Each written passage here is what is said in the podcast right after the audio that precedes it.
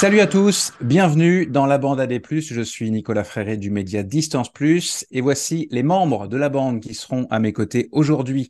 Celle qui a gagné cette année le Trail Nivolé-Rovard, le Lavaredo, la Maxi Race du lac d'Annecy, et qui a terminé deuxième de la TDS, Fiona Porte. Salut Fiona. Salut la bande, salut à tous. Celle qui s'est illustrée l'an dernier en montant sur le podium de la Western States et de l'UTMB, et qui est de retour en forme et à la compétition. Après avoir pris le temps de soigner ses blessures, la Québécoise Marianne Hogan en direct d'Afrique du Sud en pleine prépa de l'Ultra Trail Cape Town à la fin de ce mois de novembre. Allô Marianne. Allô, allô, ça va? Ça va super bien et je suis ravi de te retrouver avec nous. Celui que l'on pourrait surnommer le Poulidor du trail tant il est monté sur la deuxième place des podiums, lui qui a entre autres ligne de palmarès, 2 médailles d'argent au championnat du monde de trail et 4 places de dauphin au Grand Trail des Templiers, Nicolas Martin. Salut Nico. Salut Nico, tu m'en as rajouté une au Templier, j'espère que tu vas pas me porter malchance pour l'année prochaine. Bon, et ça fait, j'ai compté, hein, ça fait 15 deuxième places en plus de 100 courses, c'est pas tant que ça en fait, hein, je charrie un petit peu. Et ouais, mais sur les grandes courses, c'est souvent ça, quoi. C'est ça surtout. C'est ça. Et celui qui s'apprête à dévoiler au monde entier le 5e numéro de la revue Point de Côté sur le sport le plus stylé de l'univers, Robin Schmitt des Jeux dans le Gif. Salut Robin. Salut Nico et salut à tous. Et je fais un salut amical à tous les autres membres de la bande, Ludo Collet, Sabine Herström, Corinne Favre, Hugo Ferrari, Blandine Lirondelle, Thomas Laure-Blanchet, Florence Morisseau de la Clinique du Coureur. La bande AD+, le podcast du magazine Distance+. Au sommaire du 39e épisode de la bande AD+, le 17e de la saison 2, Rémi Bonnet est-il le meilleur grimpeur de tous les temps en course à pied comme à ski? Le Suisse a réalisé une année de folie, il a été sacré double champion du monde de ski alpinisme en vertical et en individuel. Il a réalisé la meilleure performance de l'histoire en course en montagne en battant le record de l'épreuve verticale Nérivu-Moléson en Suisse. Il a remporté pour la 2e année d'affilée le circuit mondial des Golden Trail Series et il est l'actuel numéro 1 au classement de l'ITRA, la Fédération Internationale de Trail Running, devant Kilian Jornet. Toute la bande discutera avec Rémi Bonnet dans quelques instants, puisque l'athlète de 28 ans est l'invité exceptionnel de cette émission. Dans la foulée de cet échange, je demanderai l'avis des membres de la bande AD+, sur l'édition 2023 de la Diagonale des Fous, qui a été remportée par Aurélien Dunand-Pallaz et Katie Schide, sur la grande traversée des sommets pyrénéens par Kilian Jornet, fraîchement rétabli de sa blessure au sacrum, et sur la candidature de la France aux Jeux Olympiques d'hiver 2030 dans les Alpes françaises. C'est super frais. Au programme également de cet épisode, le quiz peigné vertical. Je soumettrai le désormais traditionnel quiz d'actu du trail à Marianne, Nico, Fiona et Robin, qui mettra la peignée du jour. Le Définac, le relais de 12 heures est en cours, mais pour ceux qui préfèrent les sorties courtes automnales, on va vous lancer un défi de vitesse dans cet épisode. Et on bouclera la boucle avec les traditionnels coups de cœur et coups de pompe des membres de la bande. La bande AD+, est enregistrée et réalisée à distance dans les conditions du direct par les productions Arbor. Bonne émission, c'est parti. La bande AD+, présentée par Nicolas Fréret. J'aimerais débuter par un petit tour de table traditionnel pour prendre de vos nouvelles. Et on va commencer évidemment avec Marianne. Ta saison 2023, Marianne, était, on le savait, une transition. L'objectif numéro 1, c'était de te soigner de tes blessures, de revenir en forme, puis peu importe finalement le temps que ça allait prendre. Mais ça y est, a priori, t'es de retour, t'es allé courir. Ah, la petite tête qui dodine. T'es allé courir en Chine, du côté de la muraille de Chine, une épreuve qui fera partie, je crois, du circuit asiatique de la Golden Trail Series 2024. Et tu as gagné l'épreuve. Alors, comment ça va? Comment tu te sens? Là, tu es, je le disais tout à l'heure, en Afrique du Sud, en préparation de l'une des dernières épreuves de la saison mondiale de trail, l'Ultra Trail Cape Town. Oui, écoute, ça va dans le sens que je suis de retour en train de courir. J'ai haché un peu de la tête parce que c'est sûr que ça fait juste 3 mois que j'ai recommencé à courir, un peu plus de 3 mois. Donc, la forme n'est pas exactement où j'aimerais qu'elle soit ou ce qu'elle a déjà été dans le passé. Mais ça fait plaisir de me retrouver sur une ligne de départ, puis j'ai été contente de pouvoir aller vivre une expérience différente en Chine. Mais c'est certain qu'il y a encore du travail à faire là, pour retrouver la forme au complet, je dirais. Donc, c'était en gros, c'est une course dans laquelle tu n'as pas donné ton maximum, et il se trouve que tu étais plus forte ce jour-là que les autres, c'est ça? T'as pas, l'objectif n'était pas de gagner absolument, quoi. Non, mais en fait, je dirais pas que j'ai pas donné mon maximum, mais je pense juste que mon maximum en ce moment, c'est pas la Marianne de 2023, c'est pas la Marianne de 2022, malheureusement. Puis pour moi, ça a été très clair durant la course, là, les sensations n'étaient pas du tout ce qu'elles ont déjà été. Mais ça m'a fait apprécier, en fait, le niveau de forme qu'on peut aller chercher par moment, parce que c'est sûr que ça m'a fait réaliser, en fait, que quand t'es moins en forme, un ultra, c'est beaucoup plus difficile que quand ça va vraiment bien. Puis je l'ai vécu comme ça, puis ça a quand même été une belle expérience, mais c'est certain que ça a été un peu plus difficile pour moi là, de compléter la distance là, par rapport à ce que j'ai pu vivre dans le passé. C'est un petit peu moins de 100 km, hein, c'est ça? Ouais. Et pour Cape Town, donc il faut pas s'attendre, il faut pas se dire ah Marianne est de retour justement, elle va tout casser. C'est tu vas faire une course pour te faire plaisir plus que pour aller concurrencer par exemple Rootcroft qui sera au départ avec toi, c'est ça? Oui, ben c'est sûr que dans cette circonstance, pour moi, le temps vient m'aider dans le sens que plus j'ai d'opportunités d'entraînement, plus je vais chercher la forme justement. Je pense que la Chine m'aura aidé à arriver sur la ligne de départ de Cape Town un peu plus en forme que ce que j'avais là en Chine. C'est sûr que ça a été ma plus longue course depuis l'UTMB, là, mon 90 km en Chine. Donc, je pense que c'est sûr que ça m'a aidé d'aller chercher une coche de plus au niveau de l'entraînement, mais c'est certain que Il faut que je sois réaliste par rapport à ce que je pense que je vais être capable de faire à l'UTCT, mais c'est certain que quand on s'aligne sur une course, on y va pour donner le meilleur de nous-mêmes, puis on ne sait jamais ce qui peut arriver. Donc, je dis pas que je jette mes cartes pour le moment, mais on verra bien ce qui va se passer là, dans 3 semaines. Le moral a l'air quand même plutôt bon. Ouais, en fait, moi, c'est la forme, pour moi, la santé, c'est primordial en ce moment. Je suis contente de pouvoir courir, je suis contente de pouvoir bouger. Puis la forme va venir, il faut juste que je sois patiente puis que je sois réaliste par rapport à où est-ce que j'en suis aujourd'hui. Super. Fiona, toi, tu as pris un petit peu de temps pour toi après ta grosse saison, je le disais dans le sommaire, une année épique. Tu es remontée sur les skis de rando, là, j'ai vu que la neige avait commencé à tomber par chez toi. Le raton laveur fait son retour. Et bientôt de retour, ouais. Il va falloir un peu de soleil quand même. Ouais. Puis bon, là, on va quand même pas se mentir, c'est quand même pas non plus des conditions encore hivernales, et heureusement, mais après, c'est toujours bon de se dire, ah, t'es début novembre, t'es sur les skis, t'apprécies toujours, t'as toujours un peu cette âme d'enfant qui fait que quand tu touches la neige avec les doigts, avec les pieds, que t'as l'onglet, tu te dis bah, c'est trop bon, et puis voilà. Mais c'est vrai que clairement, ouais, j'avais besoin de temps. Bah, en fait, depuis mi-août, j'ai une bursite, je savais pas du tout ce que c'était encore jusqu'à il y a une semaine, à l'ischio, et du coup je suis blessée depuis mi-août, et j'ai réussi à quand même à m'entraîner dessus et à faire la TDS, mais ça n'a pas été forcément très agréable du coup tout du long, et en fait derrière je m'étais un peu projetée sur les Templiers en me disant ça peut peut-être passer, et puis comme les Templiers faut allonger un petit peu la foulée, faire un peu plus de qualité. C'est vrai que là au niveau ischio ça tirait vraiment, c'était insupportable, donc je me suis dit là la saison elle a été correcte, c'est peut-être pas la peine d'essayer d'aller chercher plus loin et de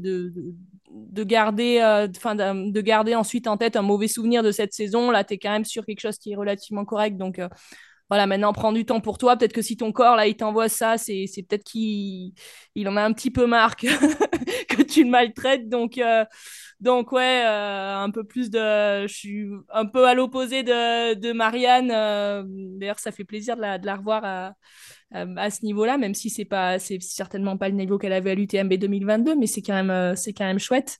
Et puis voilà, quand on a une athlète qui recourt et qu'on apprécie, ça fait toujours plaisir. Mais ouais, du coup, voilà, elle est sur sa forme ascendante. Moi, je pense que là, en ce moment, je suis plutôt sur une forme descendante. Après, il faut l'accepter parce que de toute façon, on ne peut pas être en forme toute l'année, surtout sur des distances comme ça. 1er janvier, 31 décembre, non. Enfin, à mon signe concerne, non, en tous les cas. Donc, voilà. Nico, toi, l'automne est une période de l'année que tu adores. On en a déjà parlé. Tu profites bien avec une belle moustache de Movember. C'est ça. J'ai commencé avant parce que moi, il faut longtemps pour que ça pousse. Alors, c'est plutôt que tu sais, je suis un peu de la forêt, de la campagne. Donc, je me rase quand je dois aller à la ville. Du coup, j'y vais pas souvent. Non, alors moi, je recours pas trop. Je suis toujours dans mon process de rééducation, je parle en anglais maintenant, réhab. Mais ça s'est bien passé. Je suis allé à Besançon avec les kinés qui travaillent avec le team Brooks notamment, et on a fait 15 belles journées. Il y a eu des belles pistes de travail, donc ça va. Et puis je fais autre chose. Il y a 2-3 jours, j'ai couru pour la première fois pendant 1h30 sans avoir la moindre douleur, donc ça c'était plutôt positif. Mais sinon, je trouve que c'est bien aussi de ne pas faire 15 heures de sport par semaine. Ça te dégage du temps pour faire autre chose. Donc, non, ça va. Et puis du coup, je suis. Et concernant Marianne, pour rebondir sur ce qu'elle a dit, je ne doute pas que sa forme va vite revenir. Souvent, il faut 1 ou 2 courses pour se remettre en route. Mais après, souvent, on a des beaux pics de forme après ces longues périodes d'arrêt. Donc, voilà, j'en ai profité moi pour tester le moteur, et le moteur se modifie pas trop, mais par contre il est pas du tout optimisé en ce moment. Donc voilà, mais c'est la forme, et puis c'est l'essentiel, la santé est là, donc il y a pas trop de soucis, et j'espère revenir à mon meilleur niveau au cours de l'année 2024. Avec éventuellement les France en perspective au mois de mars, à fin mars. Si mon corps est apte, j'irai, peu importe ma forme. Après, bien entendu, j'aimerais bien faire boucler un peu la boucle là-bas à Bulle-et-Baronnie, qui était championnat de France il y a 10 ans. Donc, ce serait bien d'être encore compétitif 10 ans après. Mais voilà, c'est pour le moment, c'est process de réhab, et il ne faut pas trop vouloir sauter les étapes et de tirer de plan sur la comète.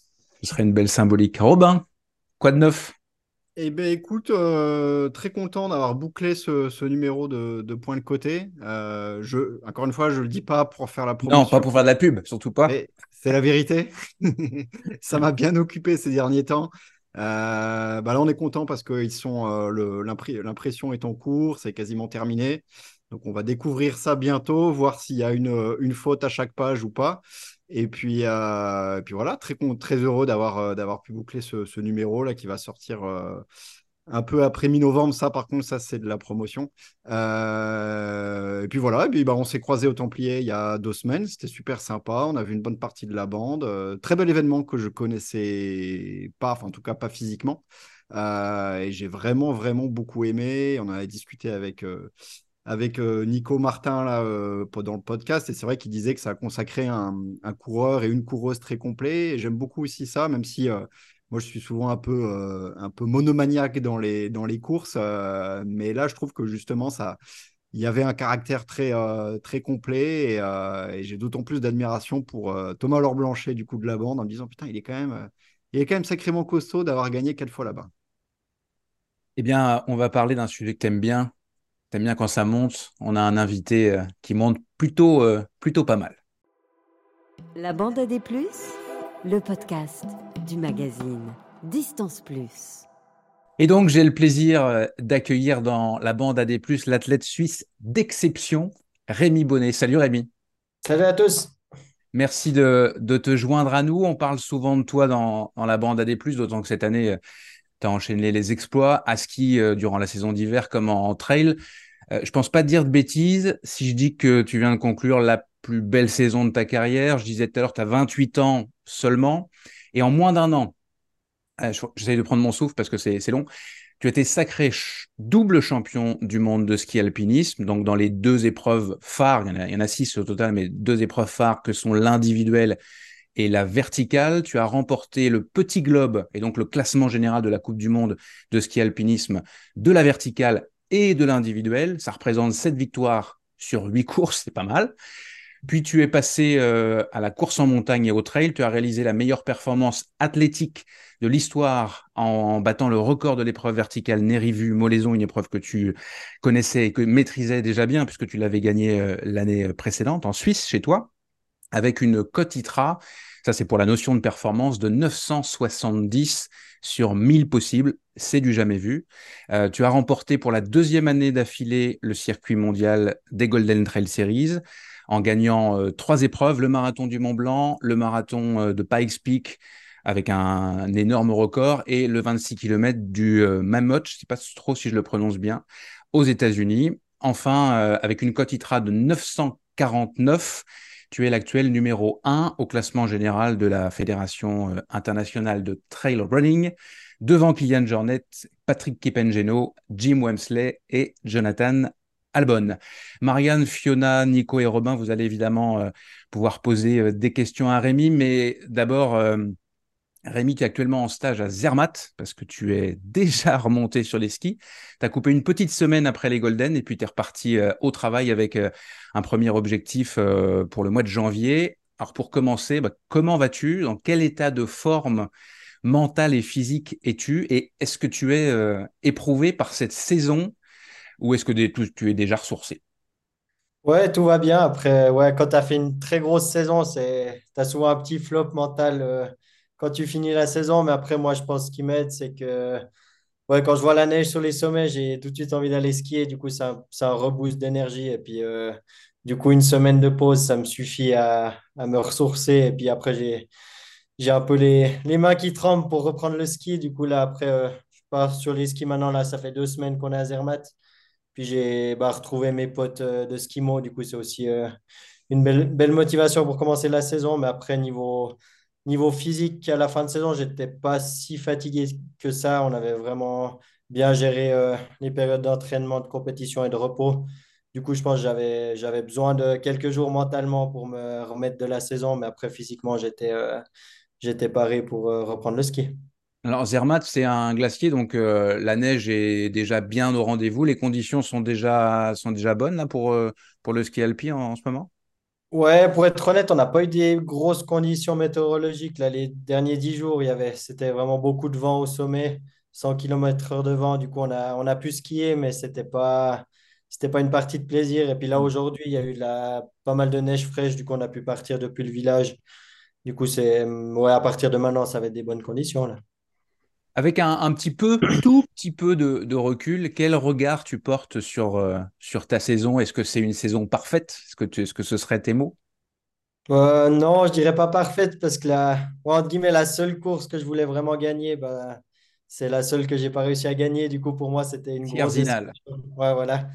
Du coup, je peux pas dire que c'était une saison parfaite, mais après, je vais pas me plaindre parce que c'était quand même, je pense, une de mes meilleures saisons et je pense la meilleure saison que j'ai jamais faite, que ce soit en ski ou à pied. Du coup, c'est clair que j'avais un petit chat dans la gorge après Cerzinal, mais on va se remobiliser pour l'année prochaine et puis essayer de la gagner une fois. Qu'est-ce qui s'est passé exactement à Cerzinal? Parce que tu es parti de mémoire, tu étais avec Patrick Kipng'eno et Kiriago aussi. Oui. Et t'allais bon train, et puis à un moment donné, on t'a plus vu, t'as été malade, c'était quoi? Je me souviens plus bien les... Ouais, j'avais vraiment bien préparé la chose avec mon entraîneur, je pense que j'étais vraiment Simon Gosselin. Ouais, dans la meilleure forme de l'année là, à Cerzinal, mais j'ai chopé un virus 2-3 jours avant la course, et puis après pendant une semaine, j'avais de la fièvre, je transpirais au lit, du coup j'étais vraiment pas apte à faire une course de haut niveau. Puis après, le jour de la course, je me suis quand même donné la chance parce que tu sais jamais, d'un coup, ça passe quand même. Mais après la montée, je commençais à grelotter, j'avais froid alors qu'il faisait 30 degrés. Du coup, c'était pas malin de continuer et puis de se foutre en l'air pour ça. Tu y as réfléchi en courant ou avec cette espèce de pression que tu t'es probablement mise sur les épaules de vouloir gagner Cerzinal quand ça ne va pas? Tu te mets dans une espèce de bulle où tu te dis allez, j'essaie de tenir le plus possible, ou assez rapidement tu t'es dit non, mais de toute façon je me connais trop bien, ça ne le fera pas? Non, franchement, je me suis quand même dit que j'avais travaillé dur pour cette course et puis que j'étais Pour moi, j'étais le mieux préparé, même mieux que les Kenyans. Du coup, pour moi, je devais la gagner, cette course. Et puis, je me suis dit, je dois quand même essayer. Même si je ne me sentais pas bien, j'ai forcé. Et puis, ça n'a pas tenu. Et puis, c'est comme ça. Mais après, j'ai quand même profité de l'entraînement sur tout le reste de la saison. Du coup, il n'y a pas tout qui était perdu. Bon, on a parlé de ce qui fâche, mais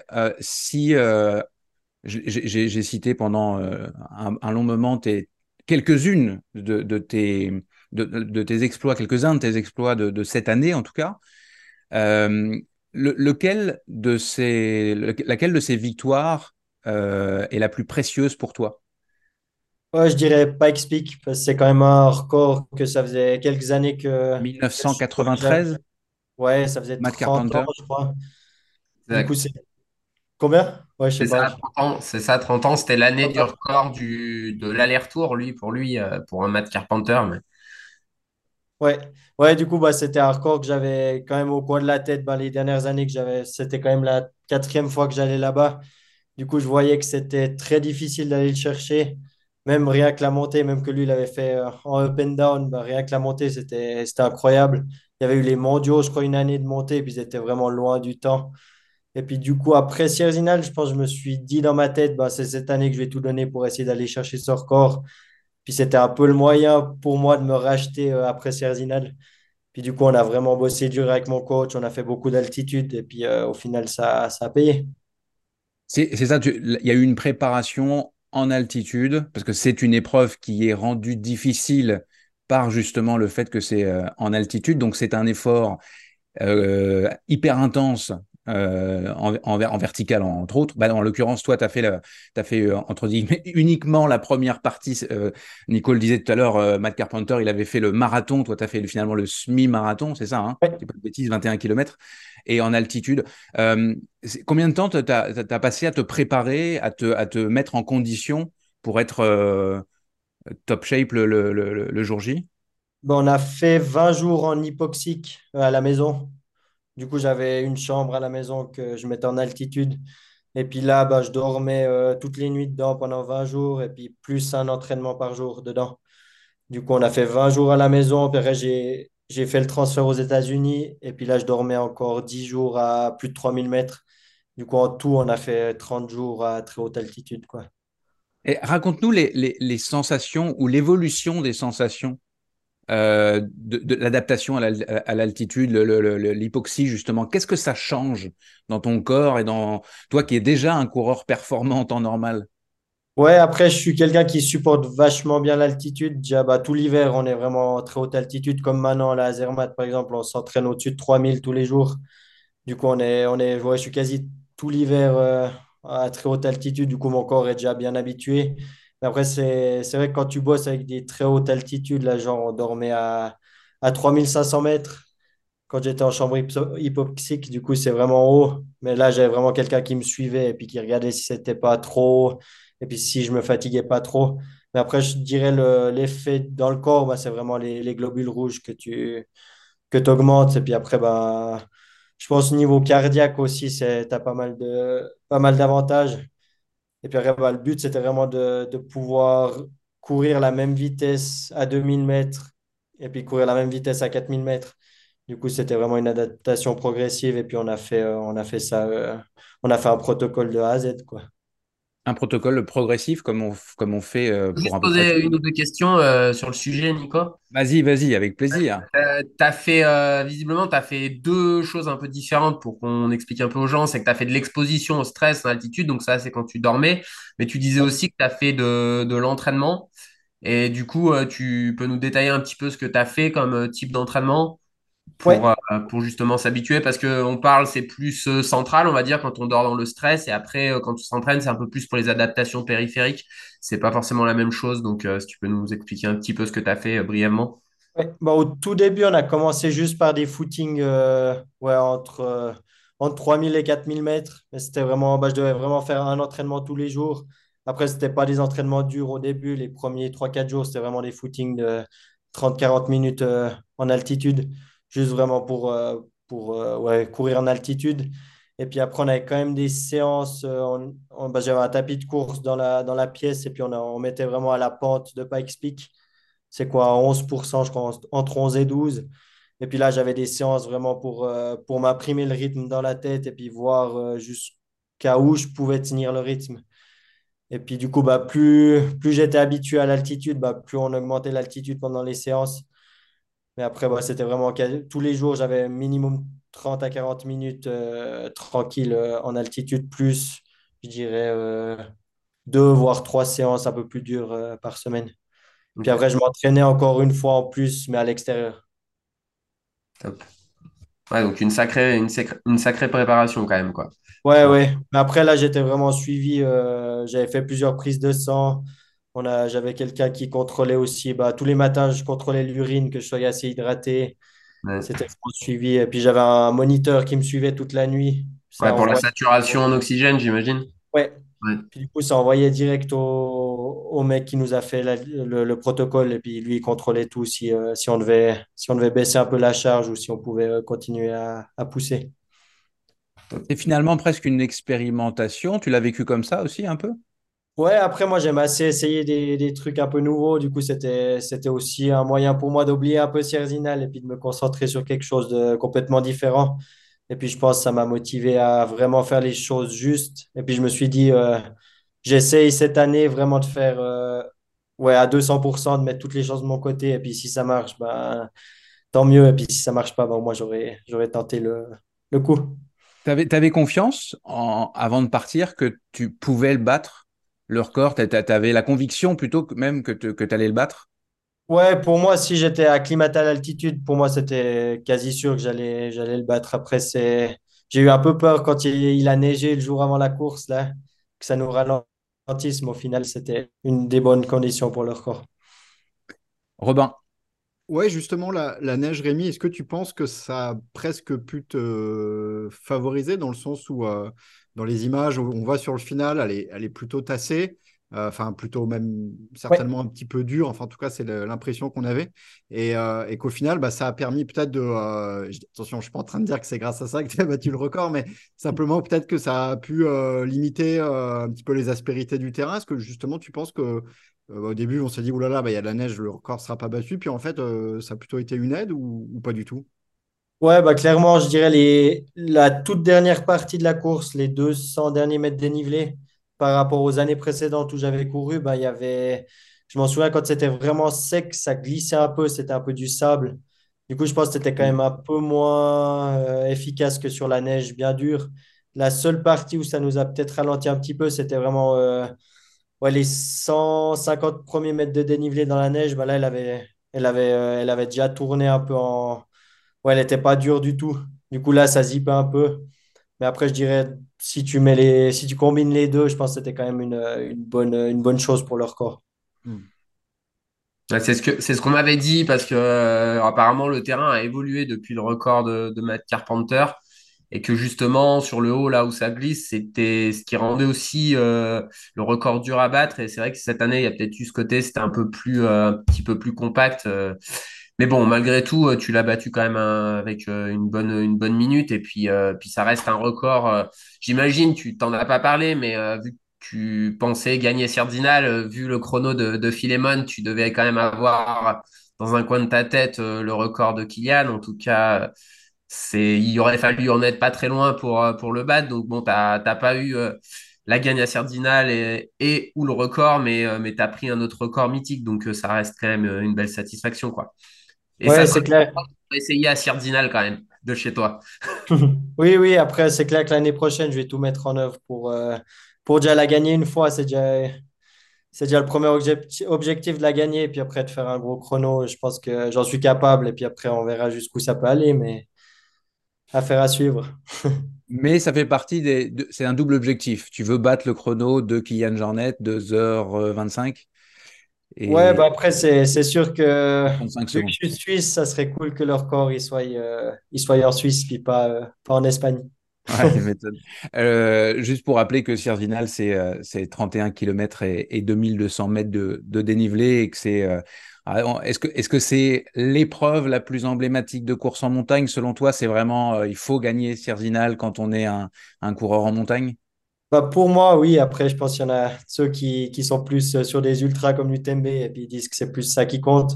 Mais après, pour moi, personnellement, c'est vraiment la course que j'ai envie de gagner. Et puis, c'est un rêve, quoi. C'était comme la patrouille des glaciers en ski alpinisme. C'était vraiment les deux grosses courses que j'avais envie de gagner dans ma carrière. Du coup, c'est un peu la dernière. À la différence que la patrouille des glaciers, ça tient pas juste à toi puisque vous êtes en trio. Ouais. C'est une épreuve qui est organisée par l'armée, c'est ça, pour 2 ans.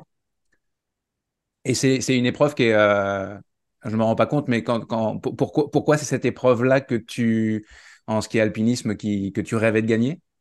C'est vraiment l'esprit de cordée. Et puis c'est de là que le ski alpinisme, il est né. Là, on voit de plus en plus des nouvelles disciplines qui arrivent, comme le sprint, etc. Les courses vraiment pour le visuel. Et puis… pour moi, ça tue un peu le sport. Et puis, du coup, pour moi, vraiment, la course mythique, c'est la patrouille. C'est d'où le ski alpinisme est né. Et puis, le fait aussi de gagner avec 2 autres personnes, ça fait aussi des beaux souvenirs. Et puis, c'est je pense, une chose qui est importante. J'ai plein de questions qui me viennent, mais je vais quand même donner un peu la parole. Marianne, j'ai entendu UTMB il y a quelques instants. Du coup, j'ai envie de te donner la parole. En plus, tu es revenue lumineuse. Il n'y avait pas de lumière et d'un seul coup, la lumière est revenue. Je ne sais pas si vous… Alors, vous êtes de la même équipe, le même team Salomon, mais je ne sais pas si vous vous connaissez bien. Qu'est-ce qui t'inspire, Rémi Bonnet, Marianne ? Je trouve ça vraiment inspirant, en fait, la préparation spécifique qu'il a fait pour Pikes Peak. J'aimerais ça peut-être que tu nous parles un peu plus de ça, Rémi, de l'impact que ça a eu justement de voir t'enfermer dans une chambre hypoxique. Je ne l'ai jamais fait, puis j'aimerais ça que tu nous parles un peu de l'aspect mental que ça a aussi, parce que c'est certain que en tant que coureur, trailer, en fait, ce qui nous passionne beaucoup, c'est la montagne. Donc, j'aimerais ça que tu nous parles peut-être de l'impact que ça a pu avoir de passer plutôt 20 jours sur un treadmill. Franchement, moi, je trouve ça très impressionnant que tu aies fait ça parce que moi, j'ai de la misère à courir 30 minutes sur un treadmill. Donc, j'aimerais ça que tu nous en parles un peu plus. Ouais, c'est clair que c'était pas 20 jours que j'ai pris du plaisir, mais après, je me suis dit que… Ouais. Ouais, comme je disais avant, je me suis donné cette année pour donner le maximum que je pouvais pour cette course. Et puis pour moi, il n'y avait pas d'autre solution pour battre ce record. Du coup, j'avais toujours vraiment la course au fond de ma tête. Mais après, ce n'était pas une partie de plaisir. Et puis, je pense que le jour de la course, j'y pensais aussi.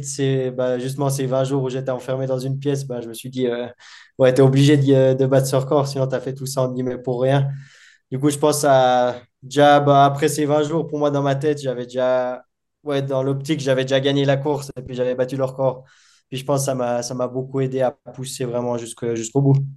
Ça s'est vu sur la ligne. Tu étais vachement content. J'avais l'impression de battre le record. C'était un truc… On sentait qu'il y avait une sorte d'achèvement qui était fort. On sentait, tu vois, avec ce que tu expliques, que tu étais allé le chercher loin parce qu'il y avait ce côté… celui-là, je l'ai eu et que c'était assez marqué, tu vois. C'est clair. Marqué un peu ce côté, je l'ai eu celui-là. C'est parce que c'est un record mythique, donc c'est pas un truc que tu vas battre forcément toutes les années. Cette forme-là toutes les années, c'est pas sûr, quoi. C'est pas juste une course en fait. Au final, quand tout ce que tu viens de nous expliquer, c'est tout un travail qui a mené à ça. Donc c'est comme la fin, l'achèvement glorieux d'un gros travail. Ouais, c'est sûr, quand tu as fait des sacrifices pour quelque chose, c'est toujours… tu as plus d'émotion quand tu réussis ton objectif. Puis après, il n'y avait pas que moi dans la préparation, il y avait mon coach, il y avait aussi celui qui nous faisait toute l'altitude. Ma copine aussi, pendant 20 jours, je dormais là-bas dedans, elle ne dormait pas, parce que c'était vraiment des altitudes. C'est pas agréable à dormir, quoi. Du coup, c'est clair que s'il y a pas… C'est vraiment tout un truc qui se met en place et puis après, tu dois… Le jour J, tu te dis que tu dois y arriver, quoi. Tu n'as pas trop le choix. Je rebondis sur ce que disait Marianne, parce que je pense que nos auditeurs, enfin, à titre personnel, j'ai aucune idée de à quoi ça ressemble. Une chambre hypoxique à la maison, ça ressemble à quoi ? Je ne sais pas. Essaye de nous décrire le truc, parce que je n'ai aucune idée de comment… Ouais, c'est… En fait, j'ai un fitness à la maison. Non, vraiment, toute une pièce entière. Du coup, j'ai loué vraiment l'appareil pour faire toute la pièce. Puis j'ai une pièce qui est dessous la terre. Puis il y a juste une petite fenêtre. Du coup, il faut que la pièce soit pas trop grande, sinon tu n'arrives pas à la faire monter très haut. Du coup, c'est une pièce où j'avais mon treadmill, un matelas, le vélo. J'avais mis une télé, la PlayStation pour quand je m'embêtais un petit peu. Mais après, c'est quand même une pièce comme une chambre, quoi. Mais après, c'est clair que tu dois rester au minimum entre 14 et 15 heures par jour dedans. Du coup, c'est quand même une bonne partie. C'est quand même très intéressant de voir les à-côtés de la course. Fiona, ouais.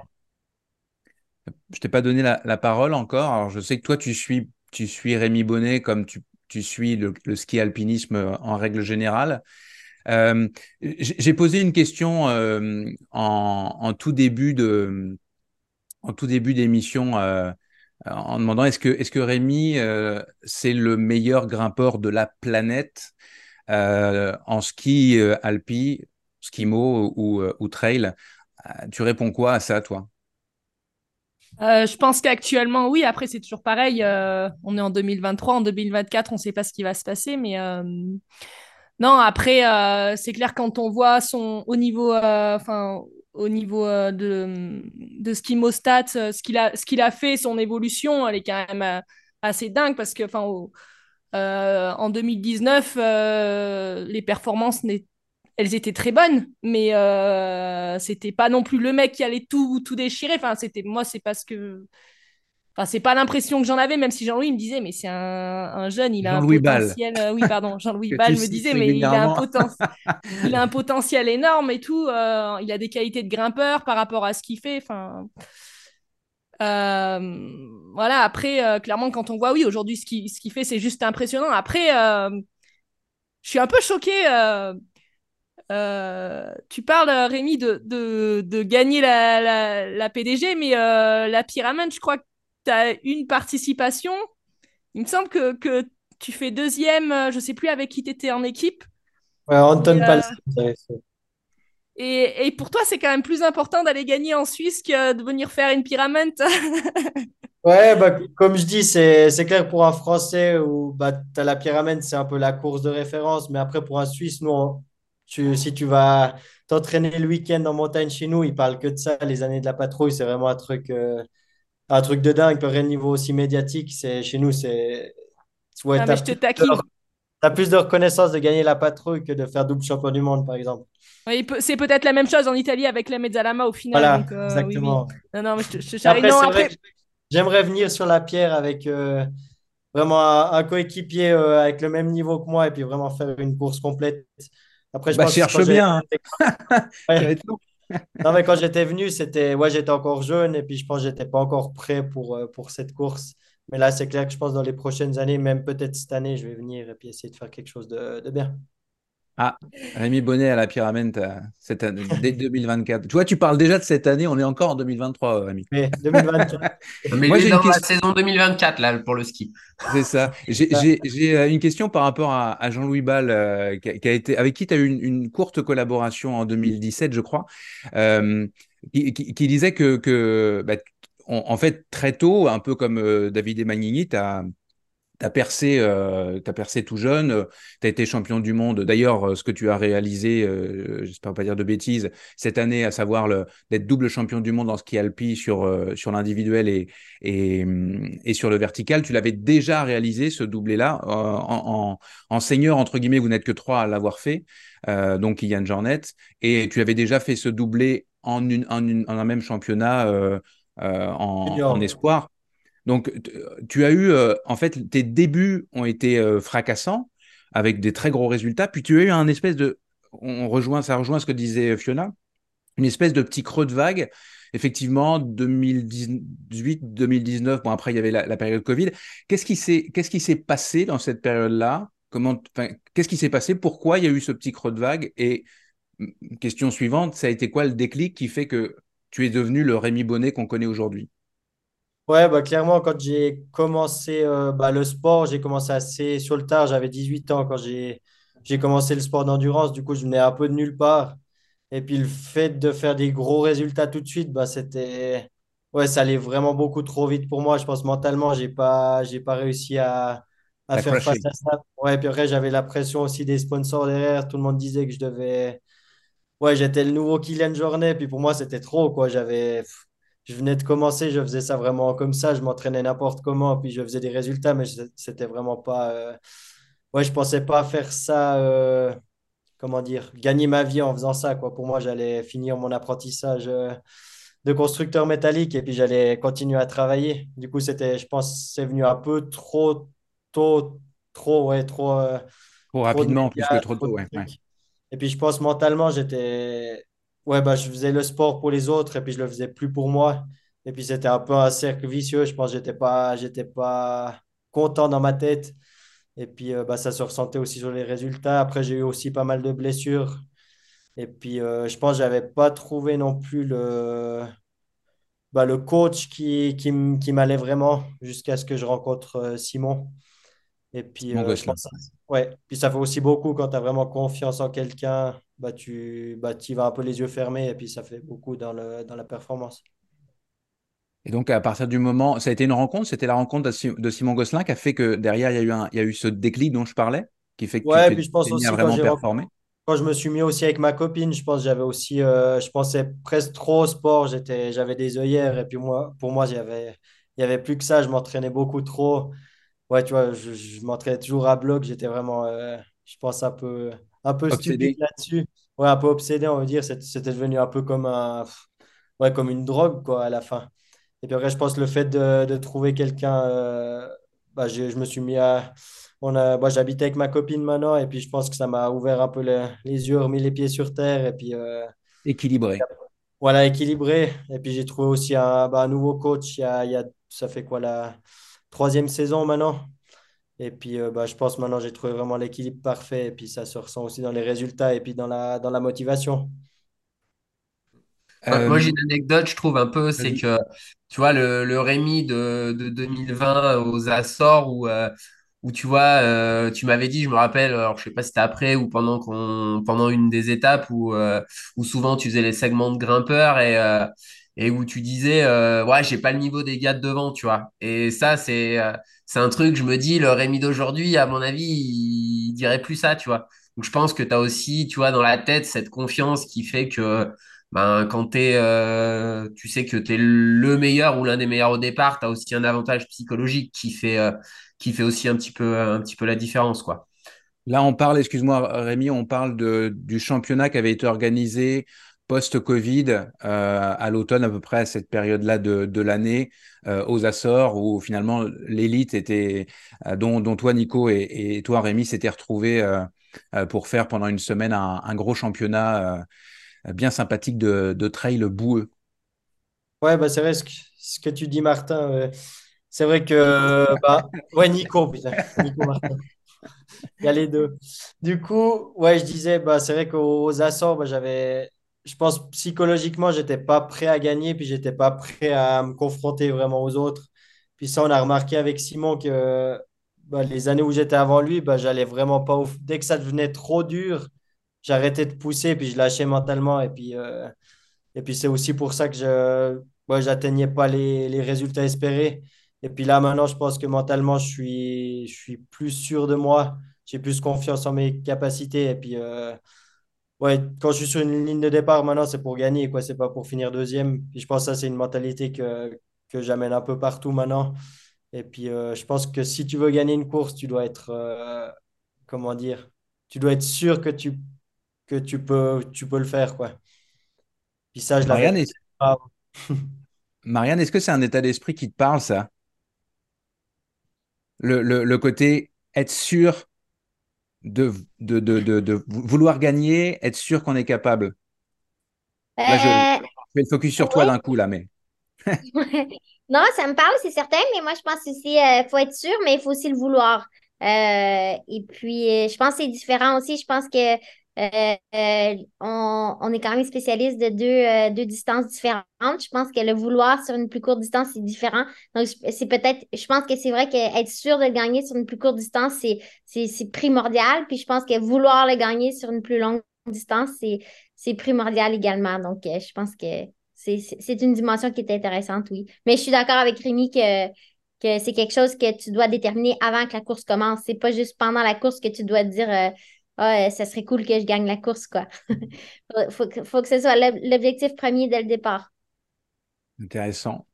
Je reprends ma question. Rémi Bonnet est-il le meilleur grimpeur, Robin? Et on pourrait même doubler ça, parce que tout à l'heure, tu parlais, Rémi, de l'étiquette qu'on t'a collée rapidement dessus, du nouveau Kilian Jornet. Alors, je double la question. Est-ce que Rémi Bonnet, aujourd'hui, a dépassé Monsieur Kilian Jornet? Robin, selon toi? Ouais, et... T'as les stats devant les yeux, t'es devant son Strava là. Oui, bon, là j'ai tout épluché. Hein. Là, je peux vous dire que je connais à peu près tout. Je sais à combien bat son cœur quand Rémi va faire pipi. Enfin là, j'ai toutes les infos quoi. Et après, est-ce qu'il est au niveau de Kilian? Bon, le palmarès de Kilian est exceptionnel. Hein. Il a quand même gagné 10 fois Zegama, 10 fois Sierzinal, si je dis pas de bêtises. J'aime bien les chiffres un peu ronds comme ça. Donc d'un point de vue palmarès, Kilian reste le maître. Après. Clairement, moi, je me mouille et je pense que je ne prends pas trop de risques en disant ça. Rémi, c'est le meilleur grimpeur actuel, voire de tous les temps. On le voit avec les chronos, on le voit au chrono. Où, voilà, moi, j'ai un côté un peu obsessionnel avec le KV de Fuy. Et c'est vrai que ce que Rémi a fait, certes, en off, pas forcément à la course, on va dire officielle, parce qu'à chaque fois, je pense que ça devait mal tomber au niveau calendrier. Le chrono est absolument affolant quoi, en battant le record du monde de manière un peu officieuse. Mais donc oui, ouais, clairement, je pense que Rémi, c'est le meilleur grimpeur. Après, moi, je me suis un petit peu documenté. J'ai fait un petit peu ma fouinasse, évidemment. Et j'ai voulu, je me suis rapproché d'une certaine personne dans l'entourage de Rémi pour savoir quel était un petit peu son talent caché. Et j'ai appris que Rémi était en fait un énorme geek et qui jouait à Call of Duty à peu près tous les jours. Alors du coup, ma question, c'est Rémi, on sait que tu es hyper fort à ski, évidemment, à pied, également à vélo. On n'en a pas parlé, mais je crois que Rémi est évidemment hyper costaud à vélo. C'est pas une surprise. Du coup, c'est dans quelle discipline où tu es le plus à l'aise? Le vélo, la course à pied, le skimo ou Call of Duty? À Call of Duty, je deviens pas mal là. Ça m'a aidé les 20 jours en hypoxique dans ma chambre enfermée. Là, je me suis bien amélioré. Mais non, après, je dirais la plus de facilité, c'est quand même le skimo. Je pense que c'est là où j'ai montré que j'étais, je pense, où j'avais vraiment toutes les capacités pour être le meilleur. Puis après, en course à pied, gentiment, ça devient pas mal. Mais après, il y a encore des distances à aller explorer. Du coup, je ne peux pas dire que je suis le meilleur. Comparé à Kilian, il a quand même des UTMB, des Western States. Et puis ça, je ne me suis pas encore trop mouillé là-dedans. Du coup, pour moi, c'est toujours le GOAT, c'est toujours Kilian. Et tu penses justement partir un peu, je ne sais pas, peut-être quand tu auras 70 ans, de partir sur des ultras, des trucs comme ça, c'est quelque chose qui éventuellement est possible. Non, mais parce que je dis 70 ans, parce qu'il y a un moment... Rémi, il est en capacité de courir, donc autant en profiter. Mais une fois qu'il sera vieux, il fera de la randonnée, il fera de l'ultra, il fera comme Fiona, quoi.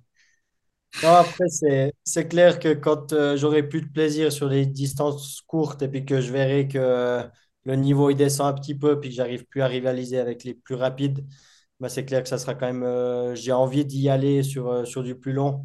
Après, est-ce que je serai capable de le faire? Est-ce que mon corps acceptera ça? Je sais pas. Mais après, c'est clair que c'est quelque chose à aller explorer et puis c'est une motivation pour le futur. Et la motivation, on le dit un peu en blaguant, mais la motivation mentalement d'essayer d'un jour égaler ou de dépasser Kilian Jornet, c'est quelque chose qui existe ça, dans ta tête ou pas du tout? Non, pour moi, Kilian, ça a toujours été un exemple. Mais après, je pense chacun a sa carrière, chacun doit la faire différemment. Et puis, je pense que le plus important, c'est vraiment d'aller où tu veux aller puis toujours le faire avec passion, quoi. Du coup, je me compare à aucune carrière et puis j'aimerais que la mienne, elle soit belle et puis que les gens s'en souviennent. Tu disais que tu étais meilleur à ski alpinisme, si je t'ai bien entendu, en ski alpi, en skimo plutôt qu'en trail, mais qu'est-ce que tu préfères entre les deux, le ski ou le trail? Je dirais les deux parce que je suis toujours vraiment motivé quand j'arrête la course à pied, à reprendre les skis puis vice-versa. Du coup, pour moi, je ne pourrais pas choisir. Je pense que j'aurais toujours besoin des deux, même si un jour ou l'autre, je me consacre, je sais pas, plus à des courses plus longues et puis je dois faire un peu plus de kilomètres à pied, je garderai toujours le skimo comme hobby. Du coup, peut-être j'arrêterai un peu les courses dans quelques années, mais après, ça restera quand même une passion et puis je continuerai toujours à l'intégrer dans mes entraînements. Question de Jean-Louis Ballais, à qui j'ai parlé un petit peu aujourd'hui. Quelle démarche tu as entrepris pour réussir à équilibrer entre deux saisons, hiver et été? Et à la limite, vice-versa, puisque évidemment, ça marche dans les deux sens. On l'a vu, tu as une semaine de repos entre les deux. Ouais je dirais qu'avant, j'étais un peu obsédé. Genre, je ne faisais jamais de jours de récup. Il n'y a jamais un jour où je ne faisais rien, quoi. Je pense que les années où je faisais vraiment à fond, je crois que je m'entraînais 363 jours par année sur 365. Du coup, maintenant, j'ai vraiment appris à couper, genre après un marathon, les 3-4 jours après le marathon, je fais vraiment rien du tout. Et puis maintenant, je prends aussi du plaisir à rien faire. Et puis ça, j'en prenais pas avant. Du coup, je pense que ça fait aussi le fait que j'ai peut-être moins besoin de temps pour récupérer que les années passées. Parce que j'avais tellement habitué mon corps à jamais prendre de repos que maintenant, quand je lui donne une semaine, il est content. Du coup, là, je fais vraiment une semaine à la fin de l'été et une semaine à la fin de l'hiver. Robin. Oui, juste une petite question de nouveau, Rémi, par rapport à Fuy. Tu disais que tu avais commencé un peu le sport vers 18 ans, mais j'ai vu qu'à 19 ans, tu avais fait, en 2014, donc je pense que tu avais quelque chose comme 19 ans, tu fais 30-44 à Fuy, c'est quasiment 2000 mètres heure. Après un an de sport, c'est à peu près ça l'idée, ou tu avais un petit fond de ski pendant 15 ans, ou vraiment tu Non, pas du tout. Ouais. Je faisais du foot dans un club vraiment pas très fort. C'était juste pour aller s'amuser avec les potes. Et puis après, j'allais en montagne de temps en temps avec mes potes après les jours après les soirées, mais pour s'aérer un peu, puis décuver. Mais après, non, vraiment, je faisais pas du tout de sport d'endurance. Et c'est venu par le tard. Et puis, je pense que ça fait aussi ma force maintenant que je suis vraiment motivé à continuer, et puis du coup je ne suis pas cramé mentalement pour les prochaines années. Après, tu as quand même eu une enfance, si je ne dis pas de bêtises, tu es né dans le Gruyère, hein, où tu habites toujours, c'est quand même à la campagne. Moi, j'avais un peu la même vision que toi, tu vois, quand on m'a dit que tu ne faisais pas de sport, et puis quand tu vis des fois à la campagne, tu es aussi très actif, tu vois, tu fais plein d'activités où tu bouges, et finalement, je pense que le sport, le corps, c'est pas tiens, je fais du sport, il s'adapte, et je fais de l'activité physique qui est pas vraiment du sport, il s'adapte pas. Et je pense que des fois, quand on regarde avec du recul, on a aussi eu souvent, chez la plupart des gens, c'est rare d'avoir eu des enfants qui étaient pas du tout actifs et qui ont des grosses capacités. Et globalement, on a souvent affaire à des enfants qui sont relativement actifs. Peut-être que tu courais, tu vois, un peu de partout quand tu étais petit. Moi, c'est ce que mes parents m'ont toujours dit, tu vois. Tu marchais jamais, dès que tu t'es mis à marcher, tu courais. Et je pense que finalement, il y a aussi ça qui joue dans l'enfance, quoi. Ouais, c'est clair. Ma maman, elle était prof de ski alpin. Du coup, je faisais beaucoup de ski quand j'étais tout jeune. Et puis après, mon papa, il faisait beaucoup de parapente. Du coup, on était quand même tout le temps un peu en montagne. Et puis, ça vient pas de nulle part non plus. Mais après, je faisais vraiment pas d'entraînement avant mes 18 ans. J'ai vraiment commencé à m'entraîner, on va dire, à 18 ans. D'ailleurs, j'ai une petite anecdote puisque tu parles de ton papa. Ton papa est français, donc tu as uniquement la nationalité, m'as-tu dit tout à l'heure, suisse. Tu n'as pas la nationalité française, mais tu es français de sang, pour la petite histoire. Question de ton entraîneur, Simon Gosselin. Préfères-tu gagner Cierzinal, mais ne gagner aucune autre saison au cours de l'année ? Que ce soit en ski ou en trail, ou à l'inverse, gagner toutes les manches de Coupe du Monde, le classement général en skimo, Golden Trail Series et compagnie, mais ne pas gagner Cierzinal. Tout le reste, j'ai déjà gagné, du coup, je dirais Cierzinal. Ouais, je pense qu'il avait la réponse. Je pense que ça marque quand même bien la motivation pour gagner la course, quand même. Voilà. On aura compris la détermination du garçon. Fiona, pour revenir sur un sujet que tu aimes bien, est-ce que le ski alpinisme et le ski alpiniste qui est la pratique du ski alpinisme de Rémi fait que c'est aujourd'hui un des meilleurs trailers de la planète? Est-ce que le ski alpinisme est une clé pour être très bon en trail en montagne, selon toi? Je crois que la plupart connaissent un petit peu ma réponse. Oui, mais pas forcément les auditeurs. Non, mais clairement, oui, je pense que quand on voit des Kilian Jornet, des Davide Magnini, quand on voit même Anton, il fait du vélo, mais Palzer à côté, Rémi Bonnet actuellement, je sais pas qu'est-ce qu'il faut encore... Qu'est-ce qui fait encore dire à certaines personnes que le ski alpinisme n'est pas la meilleure préparation hivernale pour des activités de montagne telles que le trail? On est sur des sports d'endurance, des sports qui nécessitent de la force, des qualités aérobies. Moi, j'ai du mal à... On n'a pas dit que c'était pas le meilleur sport. Hein. On a dit que c'était pas la seule manière, en fait, plutôt. Oui, c'est pas la seule manière, mais c'est quand même la meilleure manière, faut le reconnaître. Non, voilà. Et puis, quand on regarde les classements, UTMB, ITRA, ce qu'on veut, les meilleurs mondiaux, c'est quand même, je dirais, à 80% des gens qui font beaucoup de volume à ski l'hiver.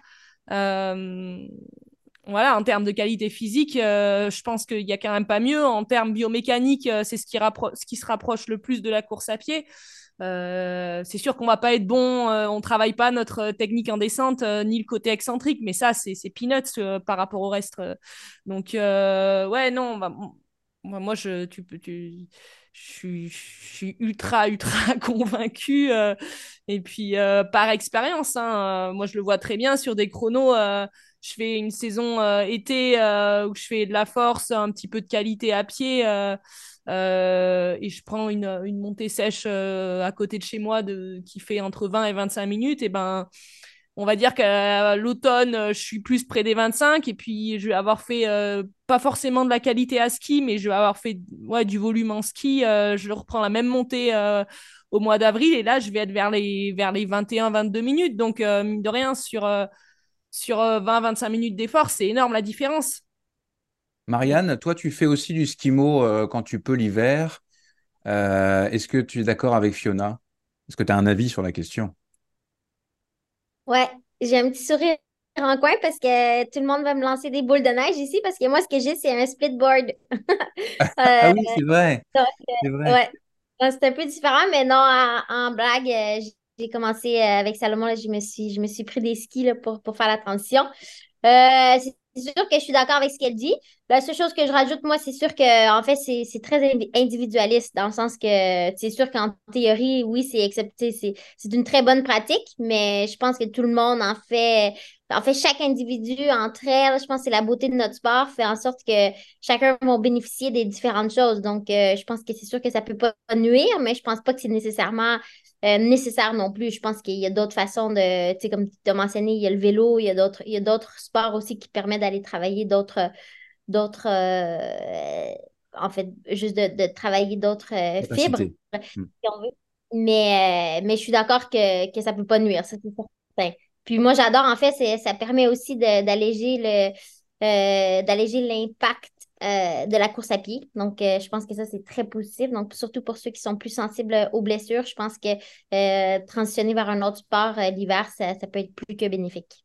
Splitboard, pour ceux qui ne connaissent pas, c'est de la planche à neige et puis qui se transforme en... planche à neige. C'est un surf. C'est un surf québécois, les amis. C'est du français. Donc tu montes en ski, tu montes en ski comme en skimo, mais tu descends pas en ski, tu descends en planche à neige. Voilà. En planche à neige, original. Qu'est-ce que tu en penses? Toi, tu fais pas de skimo, mais je pense que tu n'es pas complètement d'accord avec Fiona, hein, Robin. Mais moi, je fais du ski de fond parce que c'est bien plus stylé en fait, bien plus élégant et parce qu'en fait. L'idée, même en faisant du classique, c'est presque le même geste, mais au moins, il y a la glisse, quoi. En fait, le seul qui a la glisse, c'est Rémi, tu vois. Le seul qui fait un truc joli, c'est Rémi. Les autres, ils vont marcher, en fait, avec des skis aux pieds, donc c'est horrible, quoi. Non, mais je suis d'accord avec Fiona, mais ce que je veux dire, c'est qu'il y a je préfère la nuance... je préfère la nuance de Marianne, ou dans le sens où c'est peut-être pas la seule manière. Et à mon sens, il y a autant d'exemples que de contre-exemples. On prend les Templiers, Albon, ouais, il fait du ski alpi, Poupie, il n'en fait pas, quoi. Donc, bon, tu me diras, Poupie, il est deuxième, du coup. Mais, mais donc, ouais, peut-être que je me tire une balle dans le pied en disant ça. Non, mais c'est peut-être pas la seule façon, et c'est peut-être, je vais pas dire une coïncidence, mais c'est simplement que ces athlètes-là, ils vivent à la montagne. Donc, effectivement, l'hiver, assez naturellement, ils vont reproduire quelque chose qui est, enfin, je veux dire, c'est un sport, voilà, où tu es au grand air, etc. Donc, tu vas simplement changer d'activité, mais je voudrais entendre, entre guillemets, la science là-dessus, ou alors des exemples concrets. À la limite, l'exemple de Fiona, il est intéressant de se dire, bah, avant de faire du ski alpi, j'ai ce chrono-là. Après, oui. Mais tu vois, de dire, bah, lui, il a gagné l'UTMB parce qu'il fait du ski alpi. Peut-être qu'il l'aurait gagné sans, peut-être que c'est... Enfin, je veux dire, je suis pas convaincu à 100% juste de ses observations sur lui, il fait du ski alpi, donc il est bon à pied, en fait. C'est plus dans le sens... Non, après, c'est vraiment... D'un point de vue physiologique, oui, ça fonctionne. Je veux dire, c'est sûr que c'est pas de la natation synchronisée. Je veux dire, vous êtes dans les pentes raides, à marcher, etc. On sait pas, peut-être que Rémi a fait de la natation synchronisée. Alors, sachez que Jim Walmsley fait de la natation synchronisée. C'est la raison pour laquelle il a gagné l'UTMB. Avec l'entraîneur de... Ouais.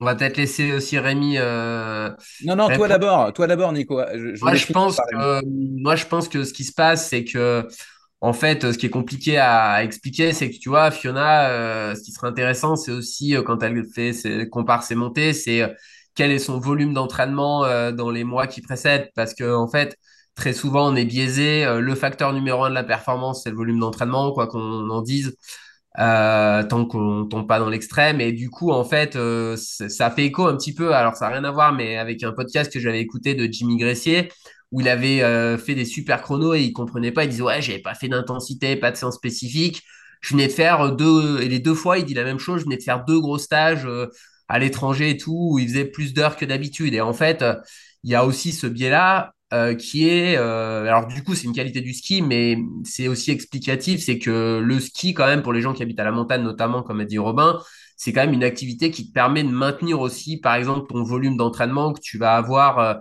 en été. Typiquement, si tu es quelqu'un qui fait du sport croisé, course à pied, vélo... Ah, c'est sûr que quand tu habites à Arèche-Beaufort, la course à pied, allez, si tu veux vraiment te motiver, tu vas peut-être pouvoir en faire sur la route.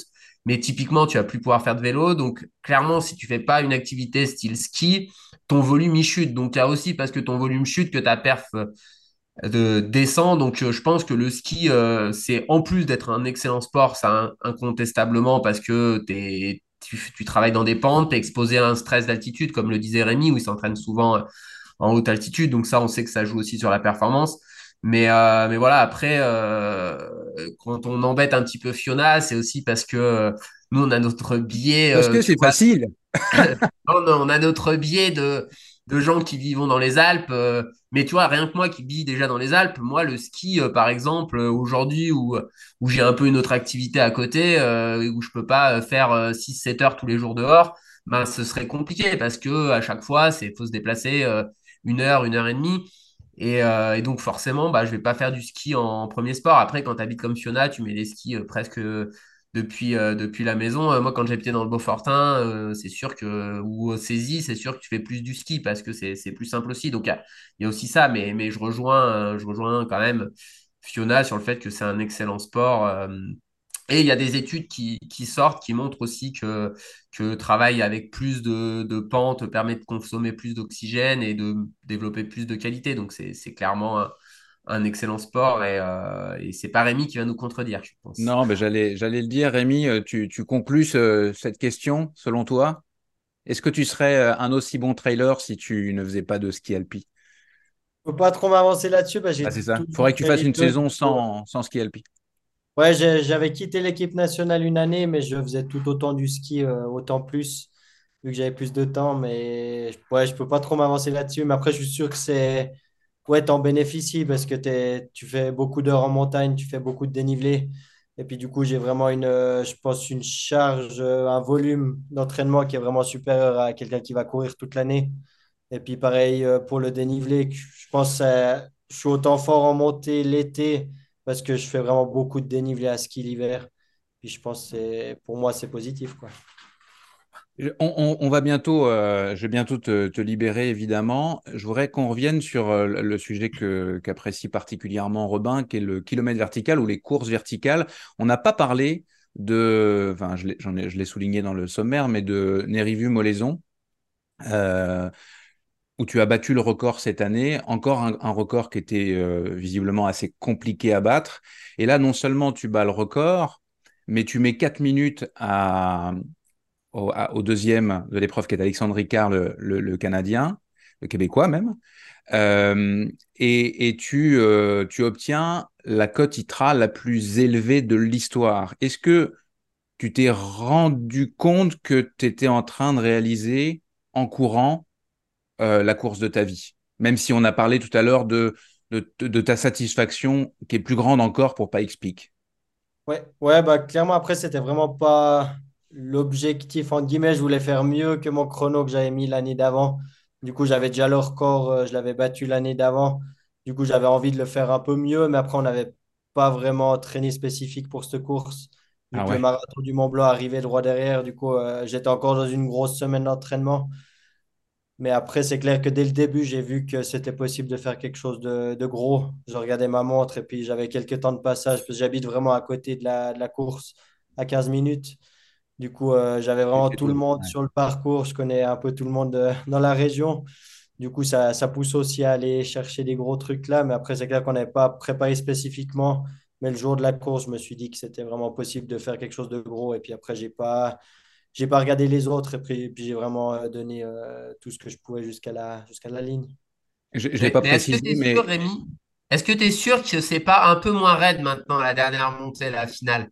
Parce que quand je t'ai vu passer, je me suis dit, c'est pas la même pente que l'année où moi j'ai fait en 2019, c'est pas possible. Je me suis dit, à l'allure où le mec va, non, ils ont fait des travaux, non, ils ont enlevé un peu de pente. Enfin, je vole la blague de Robin, mais… Ah, c'est toujours la même, mais je pense le fait qu'on a… Bah, tout le trail que j'avais fait aussi pour Sierzinal, on avait fait beaucoup plus de plats depuis le début de saison. Du coup, je pense que ça m'a aidé sur toutes les parties plus roulantes. J'étais beaucoup plus vite que les années précédentes. Du coup, je pense que c'est là que j'ai vraiment fait le gros du gap. Et donc oui, je n'ai pas précisé, mais donc Nérivu-Moléson, c'est l'une des grandes étapes, l'une des grandes classiques de course en montagne. C'est un 10 km 6 pour 1290 mètres de dénivelé, et tu nous as grimpé ça en 55 minutes, 41 secondes. Donc ça, c'est ton record. Chapeau.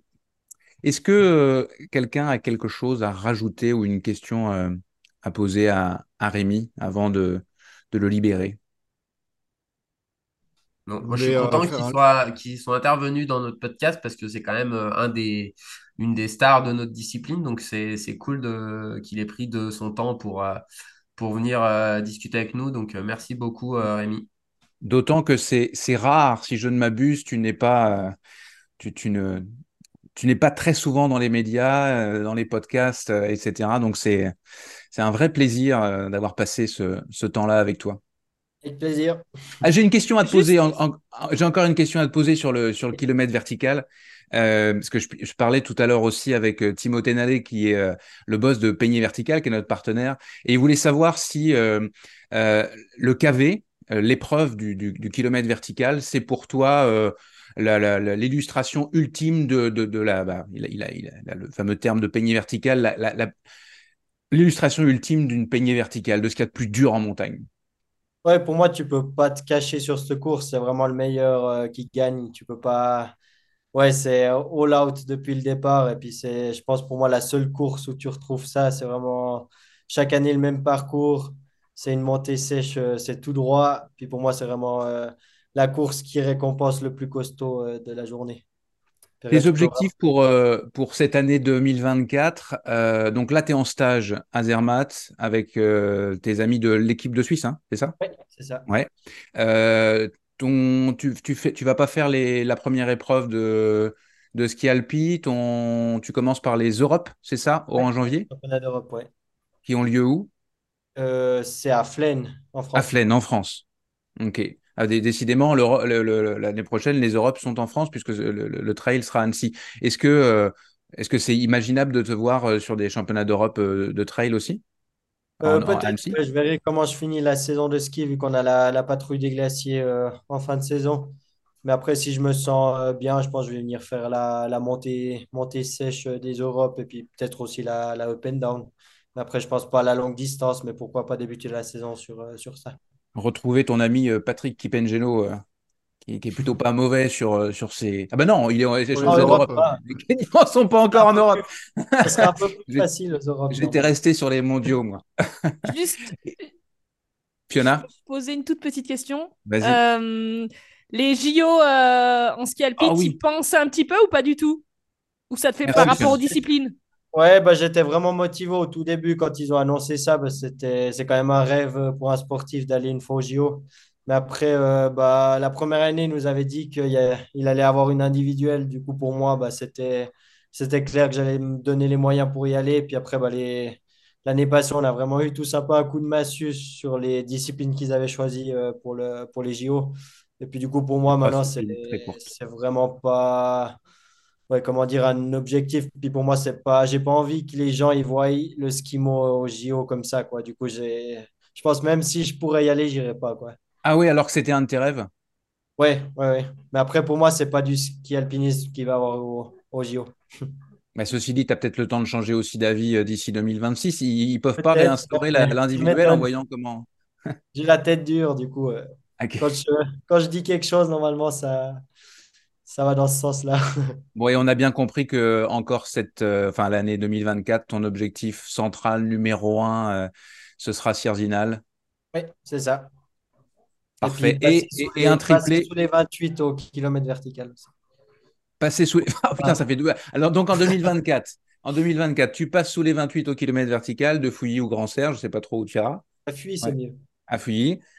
Tu triples la mise sur le circuit Golden Trail Series et tu remportes Cierzinal en battant le record de Kilian Jornet. Pas mal comme année 2027. C'est une belle saison. Eh bien, écoute, c'est tout ce qu'on te souhaite. Et bon stage avec l'équipe de Suisse de skimo. Merci beaucoup. Salut Rémi. Salut Rémi. Ciao. Bye bye. Le défi NAC.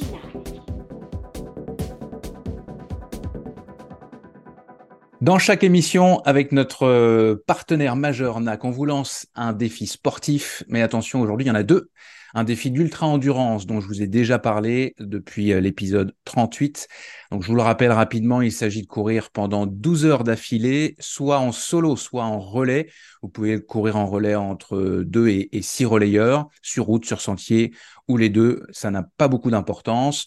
Pour que le relais soit validé, nous vous conseillons d'utiliser une montre GPS, puis vous la passez à chaque relais. Ce défi se terminera le 30 novembre prochain. Le participant du défi en solo qui sera tiré au sort remportera un pack UTMB et les participants du défi en relais remporteront chacun une carte cadeau de 30 € à dépenser dans la boutique NAC. Et pour celles et ceux qui préfèrent raccourcir les sorties durant l'automne, comme Nicolas Martin, nous vous proposons de vous challenger sur 5 km en tentant d'améliorer votre meilleur chrono sur la distance. Alors, ce n'est pas une compétition, ce n'est pas celui qui ira le plus vite qui va l'emporter, c'est un défi personnel. La personne qui sera tirée au sort recevra un pack de gaufres NAC de son choix. Je vous rappelle qu'il y a des saveurs vanille, chocolat, sirop d'érable et l'excellent caramel salé. Voici les conditions pour participer. Vous courez un 5 km. Alors, c'est les mêmes conditions selon les deux défis. Vous courez 5 km le plus rapidement possible d'ici le dimanche 19 novembre inclus. Vous publiez le lien de l'activité sous la publication du défi dans le club NAC sur Strava. Et pour valider votre participation, comme d'habitude, vous vous assurez que vous êtes bien abonné au compte Insta et au club Strava de NAC et de Distance Plus. Et puis pour tous les auditeurs, si vous avez envie de faire une première commande sur le site nac.com, vous avez 15% avec le code LBAD+, le signe plus. On passe au quiz. Le quiz Peignée verticale. Dans chaque épisode, les membres de la bande AD+, s'affrontent dans un quiz de culture générale et aujourd'hui surtout d'actualité du trail. Nico Martin se redresse, prêt à bondir. Une victoire au quiz peignée verticale, c'est une peignée. et celui ou celle qui détiendra le plus grand nombre de peignets à la fin de la saison, et on se rapproche dangereusement, remportera la peignée d'or. Après 17 quiz, c'est super serré devant. Blandine, Nico et Robin ont 4 peignets à leur actif. Hugo en a 2, Sabine, Ludo et Fiona, une peignée chacun. Alors je rappelle vite fait la règle. Vous me laissez lire la question jusqu'au bout et seulement à partir de ce moment-là, vous pouvez dire votre prénom pour prendre la main. Vous pouvez aussi tenter votre chance de m'interrompre. Beaucoup l'ont fait avant même la fin de la question, mais là, je ne donne pas de choix de... Enfin, j'arrête de parler, en fait. Et il faut trouver la réponse. Est-ce que vous êtes prêts, à part Nico? Alors, c'est parti. Non, je rigole. Première question, je cherche mon stylo. Première question. Si les auditeurs suivent.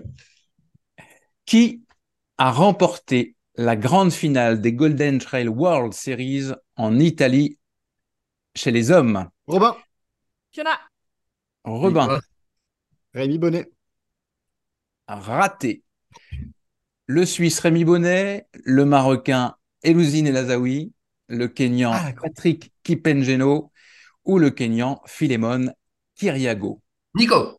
Bah, je vais quand même donner la parole à Fiona puisque elle était la deuxième. Alors Nico après. Je crois que je vais dire une connerie. Kipng'eno. C'est une bêtise. Nico. C'est le Marocain Elhousine. C'est le Marocain. C'est le prologue et la course en ligne. Robin, pour valider la réponse, Nicolas, tu dois épeler sans te tromper le nom de famille. J'essaye quand même. E-L-H-O-U-2-S-I-N-E. Ce n'est pas validé. Non. Il n'y a pas de S, c'est pas Elhousine. C'est Elhousine. Il y a des Z. Non, il y a des Z. Alors, je vais vous confesser que je l'ai écrit comme ça se prononce. Il y a peut-être un seul S, ça fait un Z. Peut-être. Je vous laisse vérifier. Moi, je continue. Un point pour Nico. Deuxième question, qui a remporté le classement féminin des Golden Trail World Series 2023? Robin. Fiona. Robin. Sophia Laukli. Bravo. L'américaine Sophia Laukli. L'américaine Sophia Laukli. Égalité de points avec Judith Twider. Là, c'est une bonne réponse. Effectivement, Sophia Laukli. Égalité de points? Je crois bien, mais elle a gagné parce qu'elle a gagné plus de manches, je crois. Exact, dont le marathon du Mont-Blanc, en l'occurrence, entre autres. Et puis, je voulais proposer la Roumaine Madalia Florea, qui a fait une double course lors de la grande finale qu'elle a remportée, finit 3e au général. J'avais aussi proposé Élise Poncet, puisque c'est la Française, qui, elle, a terminé 7e au général des Golden Trail World Series. Un point pour Nico, un point pour Robin. Troisième question. Quelle course dans la liste suivante n'a pas remporté cette année la Norvégienne Ingvild Kasperson? La CCC, Kuhlamanen, 50K, Tromsø Skyres, 57K, ou la Black Canyon Ultra, 100K? Robin après Marianne. La Black Canyon. Deuxième bonne réponse pour Robin, c'est l'américaine Kelly Hennings qui l'avait remporté, la Black Canyon Ultra. Tu la connais, Marianne? Kelly? Kiwi. Son nom ne disait rien. Kiwi? Oui. Kelly Hennings. Ok. Ouais, Kelly Henninger qu'on dit. Puis, on dit comment? Kelly Henninger. Henninger. Ah, bon. Ah, ok. J'ai vraiment prononcé comme un cochon et je m'en excuse. Voilà. Alors, J'avais compris ce que tu essayais de dire.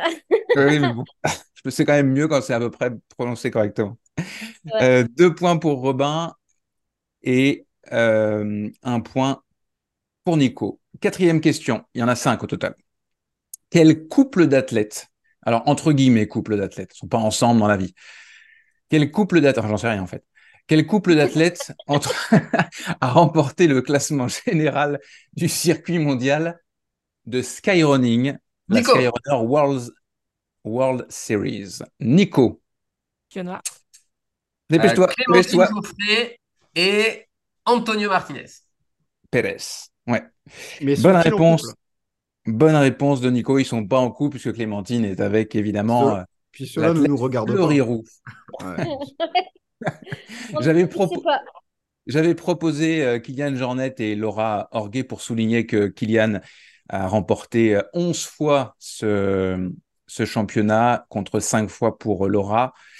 Christian Mathis et Denisa Dragomir avaient remporté une année, je me souviens, j'ai pas noté laquelle, tous les deux. Et puis j'avais également proposé Damien Humbert et Clémentine Geoffrey. Le pauvre Damien avait commencé extrêmement bien sa saison avec notamment une deuxième place derrière. J'ai un trou, la Transvulcania, Robin, tu vas me dire. Dakota Jones, voilà.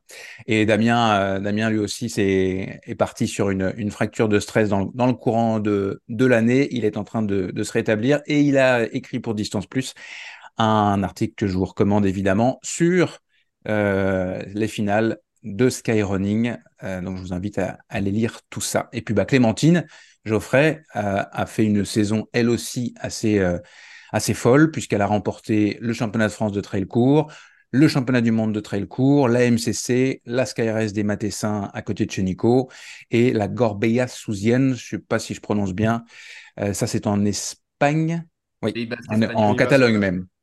Ah bon ? Non, Pays Basque espagnol. Au Pays Basque espagnol. Et la dernière étape de ce championnat à Limone a été remporté par le Suisse Roberto De Lorenzi et l'Espagnol Sara Alonso. Alors on a une lutte. Ça avait été l'une des premières victoires de Rémi en 2015 d'ailleurs. Exact.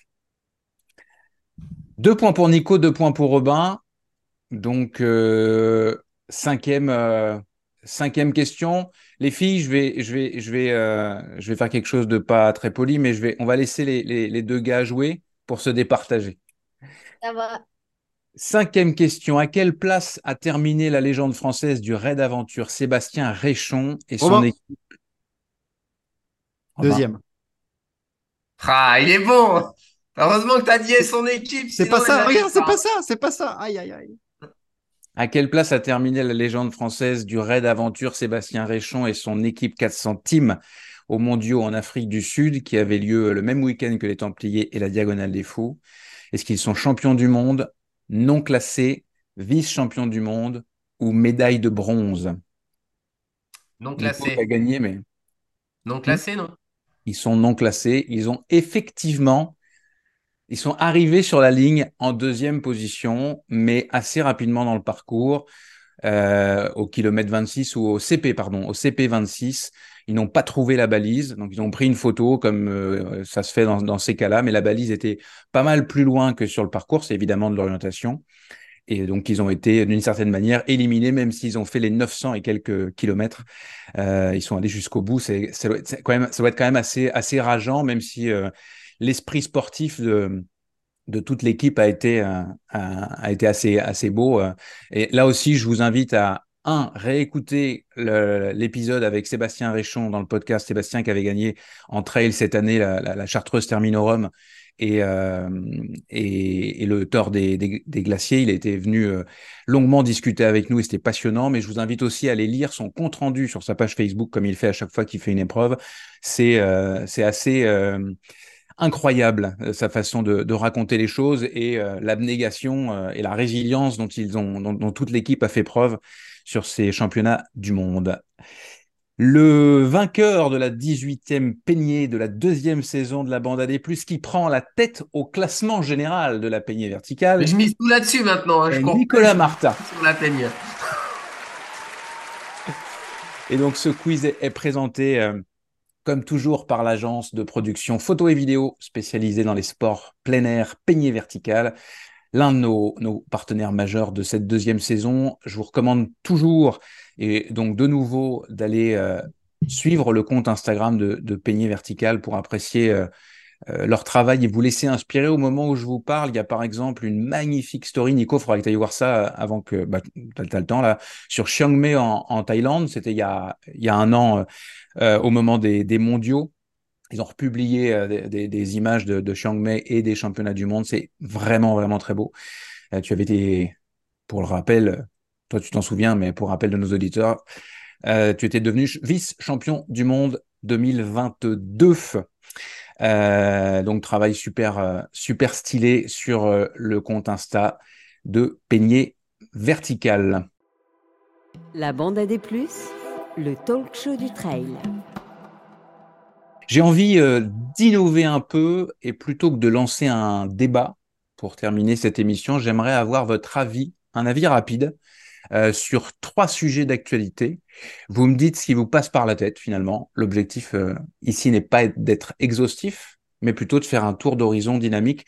Marianne, je sais que tu pouvais pas t'éterniser, donc si tu dois partir, tu me feras signe. Je veux pas te retenir plus qu'il n'en faut. Sur l'édition 2023 de la Diagonale des Fous, on en a un tout petit peu parlé lors de la dernière émission lorsqu'on était au Templier. La Diagonale qui a été remportée par le Savoyard Aurélien Dunand-Pallaz et l'américaine, franco-américaine, on pourrait presque dire maintenant, Katie Schide. Marianne, puisque tu avais pas mal d'amis qui faisaient la Diagonale, tu avais Katie Schide, surtout Camille Brouillat, qui a terminé deuxième, François Daen, que tu connais maintenant plutôt bien, mais aussi un ami commun, l'athlète québécois Jean-François Cochon, certainement entre autres. Qu'est-ce que je sais pas si tu as suivi la Diagonale, mais j'imagine que oui, et voilà, en quelques mots, qu'est-ce que tu retiens de cette Diag 2023 ? Moi, j'ai eu un gros coup de cœur pour le retour de Camille et François sur la Diag. J'étais très impressionnée par, en fait, le fait qu'ils ont choisi cette course comme course de retour. Je pense que ça démontre beaucoup de leur caractère. Et puis, c'est sûr que c'est, surtout suivant mon expérience personnelle d'un retour à la course en Chine avec un simple petit 90 km après leur Diagonale des Fous, j'étais très touchée par leur performance. Puis dans les deux cas, je pense que ça a été quand même assez difficile, mais ils ont persévéré, puis ils peuvent être fiers de leur performance. Donc, j'ai adoré les suivre là, à travers la journée, c'est certain. Mais moi, je trouve qu'on peut te mettre, même si c'était pas la même distance, moi, je te mets dans le lot des blessés qui reviennent. Et voilà, je trouve qu'il y a des beaux messages quand même à aller voir au niveau de vous tous, les élites qui avaient passé des heures un peu plus sombres et qui revenaient tranquillement à la lumière. Et ouais, c'est beau à voir. Robin, ton petit mot sur la Diag. Ah bah, l'image forte, c'est pas une image, c'est un son. C'est l'énorme row de Aurélien Dunand-Pallaz à Cilaos. Non, l'image forte pour moi, c'est François allongé dans une des rivières dans ma fat. Je sais pas exactement où est prise la photo. Et je trouve que la photo est vraiment belle et on voit un immense champion qui est cuit, quoi, qui a gagné 4 fois le Grand Raid, si je dis pas de bêtises, et qui est rôti en fait. Et je trouve qu'il y a eu une époque où François, le lapsus. François, à chaque fois qu'il faisait un ultra, c'était plié, quoi, c'était pour lui, etc. Et surtout à La Réunion, on avait l'impression qu'il avait vraiment une marge par rapport aux autres. Et là, en fait, ça a donné, c'est un peu bateau de dire ça, mais ça lui a donné vraiment un côté hyper humain. Et de le voir même assis sur les marches dans ma fat, etc., au bout de sa vie, quoi. Et c'était hyper beau, le fait que forcément, il décide quand même de continuer, de se battre pour une anecdotique 8e place, alors qu'il a gagné 4 fois. Franchement, c'était vraiment fort, quoi. Mais qui, du coup, n'est pas une anecdotique 8e place, je trouve. C'est quand même… Ouais, pour lui, je pense que… Enfin, je sais pas… Parce qu'il est rené de ses cendres, quand même, hein. Ouais, en fait, au final, derrière Mafat, il finit tout en courant. Il fait une fin de course, je pense, que ce soit le chemin des Anglais et le Colorado, qui est vraiment en y mettant de la belle énergie, là. Donc… Ouais. Fiona, est-ce que tu as un petit mot à nous dire sur la Diagonale ? Oh, tu fais la moue. Mais alors, vous avez le droit sur chacun des sujets de sortir le joker, j'ai pas d'avis. Hein. Ah non, non, c'est juste que j'ai des quintes de tout, donc je vais essayer de m'exprimer. D'accord. Ouais. C'est la saison. Voilà. Non, moi, c'est vraiment j'ai vraiment pris un gros kiff à suivre le couple Schide Grangier parce que je les trouve chouettes et que Germain, évidemment, après un UTMB plutôt réussi, qui s'aligne sur une Diag et qui fait une course très propre du début à la fin, très régulière et franchement... moi, il m'a quand même assez bluffé. Et puis Katie, de l'autre côté, qu'on a vu partir super vite, moi, je me suis dit, mais elle va exploser, c'est pas possible. Elle était, je sais plus, au bout de 4 heures de course. Elle est restée vraiment... dixième ou neuvième au général très longtemps. Ouais, elle perdait très peu de temps par rapport aux premiers hommes. Donc, et au final, elle fait quand même une course monstrueuse. Et puis voilà, cerise sur le gâteau, le déhanché de Germain Grangier lors de la remise des prix, je pense que tout le monde l'a vu sur les réseaux. Incroyable. Il faut vraiment aller voir ça si vous ne l'avez pas vu. Il est juste phénoménal. Donc voilà. Moi, c'est ce que je retiens de la Diag, ouais, principalement. Parfait. Et en passant, oui, Germain qui avait donc gagné le 90 du Mont-Blanc, qui signe une 3e place derrière les 2 Américains à l'UTMB. Donc, méchante belle année. On a beaucoup parlé de lui l'année dernière parce que c'était une année difficile et il a réussi pas ses objectifs. Mais là, il a vraiment corrigé la copie, comme on dit. Nico, un petit mot sur la Diag? Moi, je retiendrai la course quand même d'Aurélien. Ils me l'ont laissé. Du coup, ouais, c'est quand même impressionnant d'être parti aussitôt devant, d'avoir tenu. On a cru au retour de Jean-Philippe Tchoumi. Et puis finalement, non. Moi, Aurélien, je le connais un petit peu plus parce que je me suis entraîné avec lui quand j'étais dans le Beaufortin, où c'était déjà un athlète qui commençait à être connu, mais qui n'était pas l'athlète qu'il est aujourd'hui. Et c'est vrai que ça fait partie des personnes les plus fortes et aussi les plus sereines que j'ai rencontrées. C'est-à-dire que c'est un peu la force tranquille. Aurélien, il était en stage dans le Cantal et puis il préparait sa diag. Il disait « Ouais, ça se déroule bien, tu vois. » Mais le mec te dit pas « Ouais, non, je me sens super bien. » Donc, c'est la sérénité. Et c'est vrai qu'il est parti comme à la hard rock devant tout seul. C'était pas la même opposition aussi, hein, là. Et non, un grand bravo à lui. Et puis Cathy aussi qui a aussi peut-être eu la lumière qu'elle méritait cette année parce qu'elle avait fait une perf vraiment monstrueuse à la Western qui avait été éclipsée par la perf complètement stratosphérique de Courtenay. Donc, c'est vrai que des fois, quand on est un peu dans l'ombre, on n'est pas des fois reconnu à sa juste valeur parce que c'est vrai que le sport, c'est souvent la comparaison aux autres, mais... d'un point de vue personnel, c'est aussi la comparaison par rapport à soi-même et que des fois, c'est vrai que quand tu bats le record et que dans la même course, quelqu'un d'autre bat le record, tu passes un petit peu. Donc, ça a été une belle mise en lumière. Et puis Germain qui fait, comme on l'a dit, une grande saison, un beau 90 du Mont-Blanc maîtrisé, un super UTMB. Voilà, il s'est pas raté sur ses objectifs ou quasiment pas. Donc, un grand bravo à lui. Et c'était... Moi, il y a juste une chose que j'ai un peu moins aimée, c'est que... Alors, c'est bien la médiatisation du trail, mais par contre, je pense que ce serait bien que les gens prennent conscience de quand même ce que c'est que faire un ultra et interviewer les coureurs au milieu de la course. Franchement, on se voit pas interviewer Tadej Pogačar ou Jonas Vingegaard pendant une étape du Tour de France, quoi. Alors moi qui suis journaliste et qui fais cet exercice-là, enfin. Je suis tout aussi choqué que toi en fait. Et l'histoire du Raw pour boucler la boucle.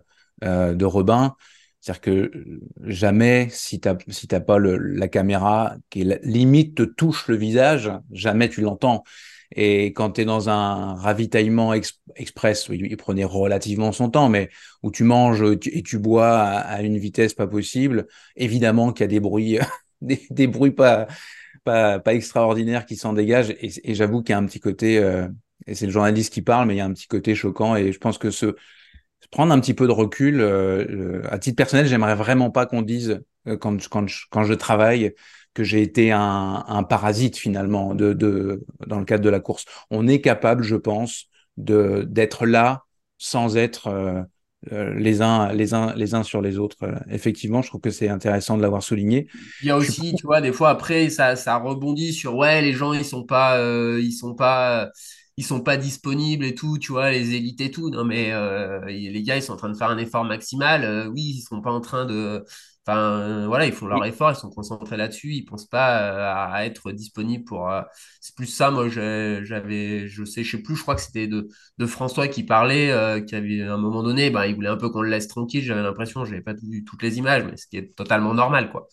Donc, voilà. Surtout quand t'es dans le dur, hein. T'as pas forcément envie de t'exprimer. Et puis, voilà, notre travail, les journalistes, ça peut tout simplement être de montrer. On n'est pas obligé de parler. On peut juste, les images parlaient en l'occurrence d'elles-mêmes. Je suis par contre étonné, pour terminer ce sujet, que Robin n'ait pas évoqué la performance de Casquette Verte, parce que je sais qu'en off, tu as trouvé que c'était une sacrée perf. Donc voilà, on parle souvent de Casquette Verte, parfois avec des petits clins d'œil, parfois même pour se moquer, mais là, il a fait une sacrée perf, l'Alexandre Bouchex, là.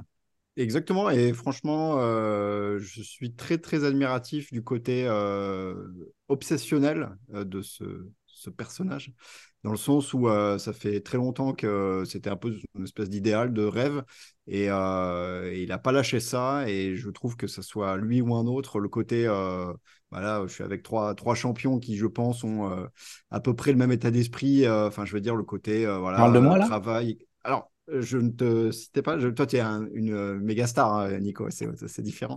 Et le côté, voilà, je vais tout mettre en œuvre pour réussir mon challenge, ça prendra peut-être 5-10 ans, je trouve que c'est très admirable, et le côté aussi patience, etc. Donc ça me parle beaucoup. Après, il est quand même à 3 heures du vainqueur, quoi, un truc comme ça, quoi. Je ne peux pas t'empêcher. Allez, deuxième sujet, qu'est-ce que la bande a des plus de la grande traversée des sommets pyrénéens par Kilian Jornet, fraîchement rétabli de sa blessure au sacrum. Alors, juste rapidement, il a relié 177 sommets de plus de 3000 mètres en 8 jours. Ça représente 486 km, 43 000 mètres de dénivelé. Et c'était chez lui, sur ses terres natales. Il se souvenait plus bien, a priori, qu'il avait foulé toutes ces belles montagnes, mais voilà, il est revenu chez lui de belle façon. Allez, on recommence avec Marianne. J'en pense qu'il y en a fallu beaucoup des baisers sur le sacrum pour qu'il puisse récupérer aussi rapidement. Un petit clin d'œil à la joke de Robin là-dessus.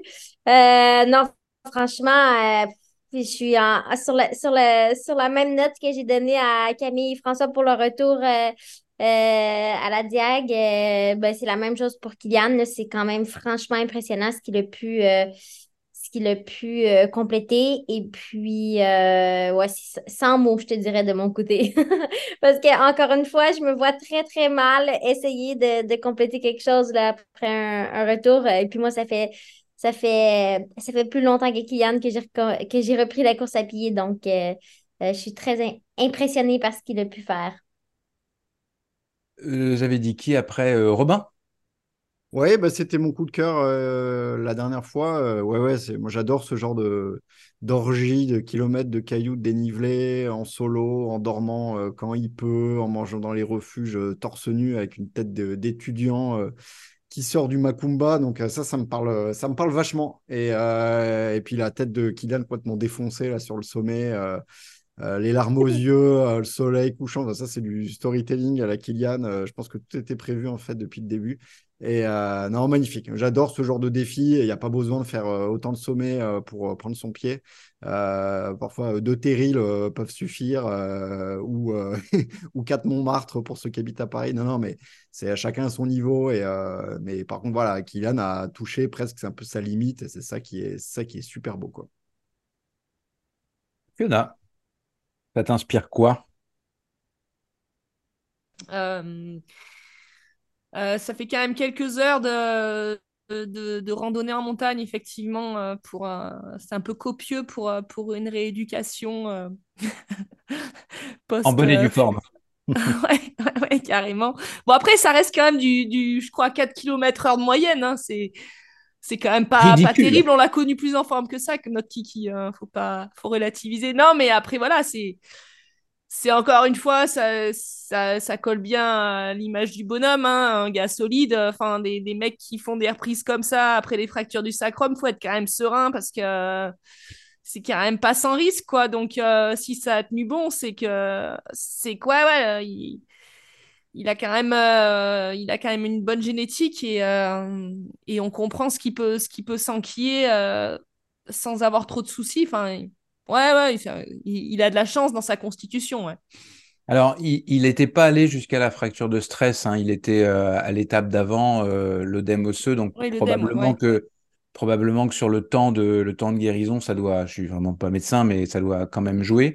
Et je sais plus ce que je voulais dire. Donc on va passer la ah oui, non, c'est ça que je voulais dire, c'est que il avait une petite revanche à prendre, parce que finalement il a Il a renoncé aux deux objectifs trail qui étaient Sierzinal et puis l'UTMB. Donc il fallait aussi qu'il fasse un petit quelque chose, ne serait-ce que peut-être, je ne sais pas si tu en diras quelque chose de Nico, mais pour son sponsor, c'est sûr que quand on a des engagements en termes de partenariat et que les deux gros événements en course en montagne et en ultra il y a une croix dessus, il faut peut-être retrouver aussi un événement un peu porteur pour le partenaire. Ça, c'est une question que je me pose en tout cas.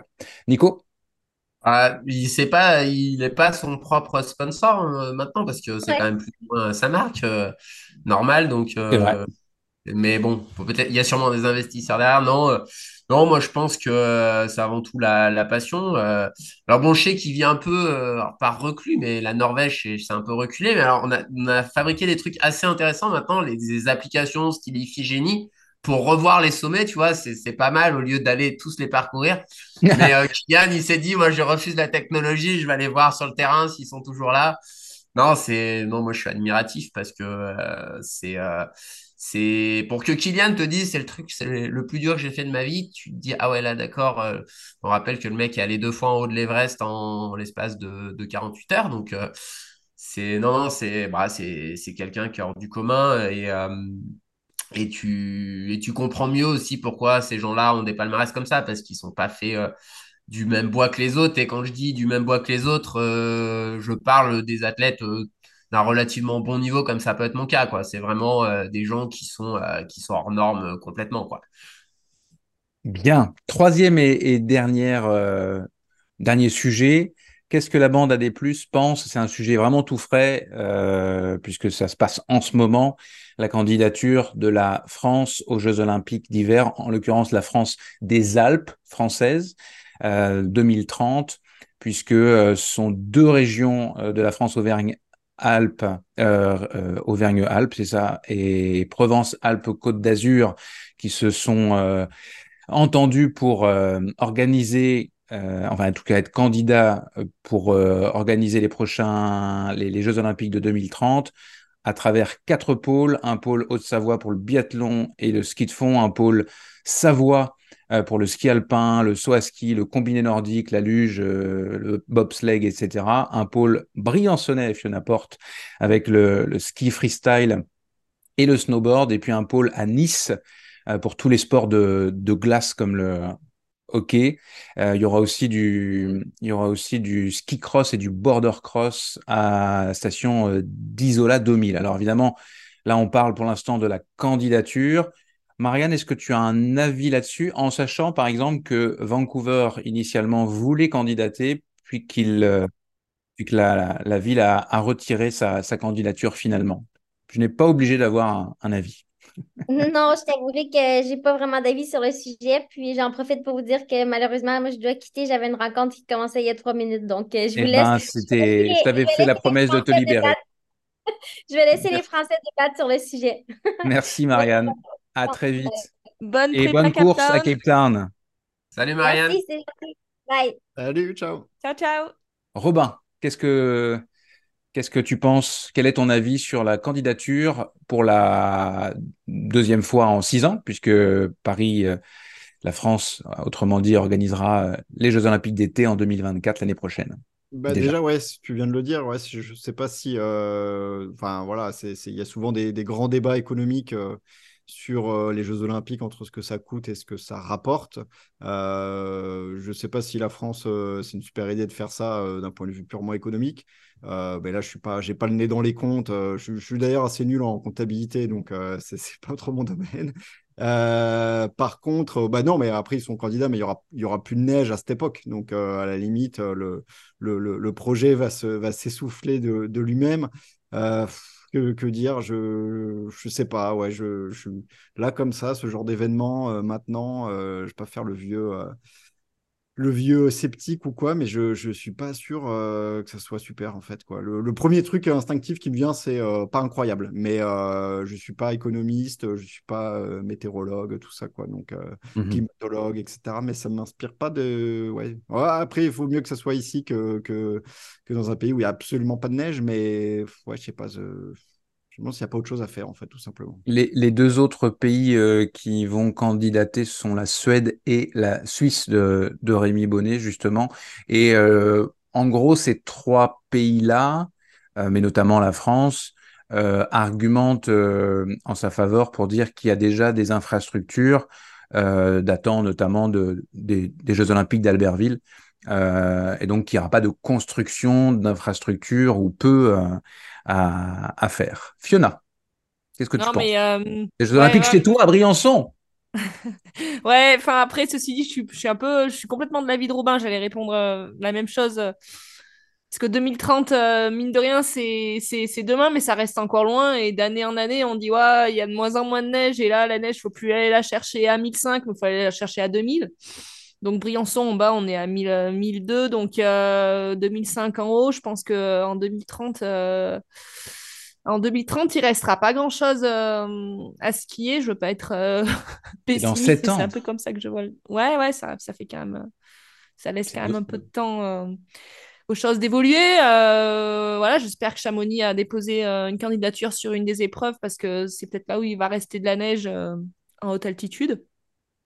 Mais je suis pas sûre que ce soit le cas. Non.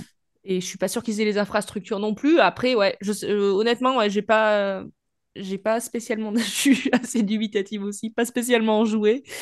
Bon. Voilà. Et puis quand on sait en plus ce qui se passe à Paris par rapport au JO 2020. C'est quoi, 2024 par rapport aux... Enfin, voilà, tous les à côté. Moi, ça me dégoûte plus que ça m'inspire des belles choses, ouais. Nico, ton avis là-dessus? Moi, je... Candidature soutenue par Martin Fourcade, entre autres. Multiple champion olympique de biathlon. Oui, bah, les sportifs, après, je veux dire, ils ont tous besoin de faire une après-carrière et il y en a beaucoup qui se recyclent là-dedans. Donc, c'est pas surprenant qu'ils prennent position en faveur. Mais moi, je trouve que, en fait, c'est un gros coup, Robin l'a dit. Et je suis assez favorable, en fait, que ce soit porté quand même un peu de manière... de manière un peu répartie sur la planète. C'est vrai que moi, là, j'ai un peu du mal... Enfin, je veux pas faire. Quand on voit la dette de la France, est-ce qu'on a les moyens d'organiser 2 Olympiades en 6 ans? Je me questionne. Alors oui, j'ai entendu dire que c'était pas si cher que ça. Bon, mais Robin, il est un peu comme moi, c'est-à-dire que ça va être un peu. Enfin, Fiona aussi, parce qu'on habite dans les régions, donc ça va sûrement faire partie de nos impôts. Donc j'avais été surpris, c'est une anecdote alors je pense que c'était pour 2026, mais une fois je faisais du vélo dans le Valais et il y a beaucoup plus de votations en Suisse pour ce genre de choses et il y avait un gros non pour Sion 2026 avec la dette, je me rappelle plus exactement des termes, mais avec la dette que ça engendrait. Voilà, après, ça c'était pour le côté un peu non. Après, j'ai connu les JO de Turin 2006. J'étais allé voir le biathlon notamment, qui était pas très loin de Briançon, puisque c'était à... Fiona va peut-être m'aider, mais à côté de Sestrières, une des stations, c'est Cézena, non? Cézana. Et c'est vrai que ça avait été c'est un de mes meilleurs souvenirs sportifs avec le titre de Vincent Defrane dans un dernier tour d'anthologie avec Ole Einar Bjørndalen, donc c'est fabuleux. Voilà, je reste un passionné de sport mais voilà, je sais pas si c'était le bon timing pour l'organisation. Ça a été accéléré d'ailleurs d'après ce que j'ai compris par rapport aux opportunités, donc voilà, après ça reste une chance d'accueillir les JO, mais c'est sûr que on a évoqué les contraintes un peu environnementales. Est-ce que c'est encore dans l'air du temps, le ski alpin?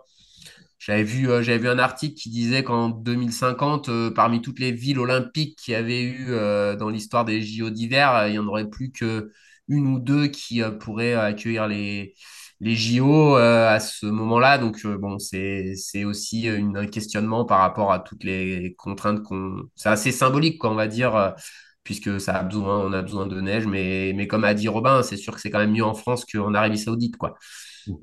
Il n'avait pas dit l'Arabie Saoudite, mais on l'a tous compris. Non, mais je dis ça parce qu'il y a les Jeux asiatiques, je crois, qui ont effectivement là-bas. Donc, effectivement. C'est pour ça que je disais sur ça. Sur des infrastructures montées de toutes pièces. Oui. Merci beaucoup pour vos avis sur ces trois sujets. On passe à notre dernière rubrique de l'émission. Coup de cœur ou coup de pompe? Robin, est-ce que c'est un coup de cœur ou un coup de pompe? Eh bien, c'est un coup de cœur. Je l'ai vu de mes propres yeux, ce sprint final d'anthologie aux Templiers, sur le Grand Trail des Templiers le dimanche, entre Robin Gillaguet et Andreas Reiterer. Alors, on en a discuté déjà dans la précédente émission, justement, enregistrée aux Templiers, mais ça m'a régalé. En fait, ça m'a régalé de voir un sprint comme ça pour une très, très, très belle place aux Templiers. Okay. Voilà, c'est ça, avec aussi une prime qui va avec, etc. Donc, il y avait un certain enjeu. On n'était pas sur la 267e place du trail du Lapin Albinos, mais mais j'ai beaucoup aimé. Ça s'est fini au... Alors, c'est marrant parce qu'ils ont eu tous les deux le réflexe de casser le buste, alors qu'en fait, la puce est accrochée au dossard, en fait. Donc, il aurait plus fallu... Tu vas faire une espèce de truc avec le ventre, ce qui n'aurait pas forcément été très élégant. Non, mais moi, j'ai toujours milité, entre guillemets. Ça, c'est mes grands combats, quoi, tu vois. Mais pour des arrivées, justement, au sprint, en tout cas, pas main dans la main. Après... On parlait des Templiers, là, il le rejoint, il le rattrape un peu dans la dernière descente, juste avant l'espèce de tourniquet là, pour remonter à l'arrivée. C'est vrai que si tu passes 140 km avec quelqu'un sur un ultra trail, la question peut se poser. En tout cas, là, c'était pas du tout le cas.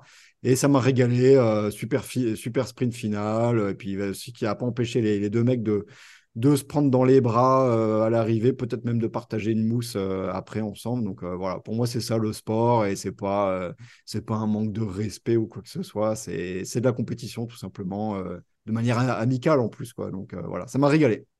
Merci Robin. Fiona, coup de cœur ou coup de pompe? Coup de cœur, alors j'en ai deux, mais il y en a un, je crois que je vais le laisser à Nico, parce qu'à mon avis ça va être sur les allures de notre ami Albon sur les Templiers. Tu peux le faire avant, je l'ai annoncé, moi, mon coup de cœur. Vas-y. Je sais plus.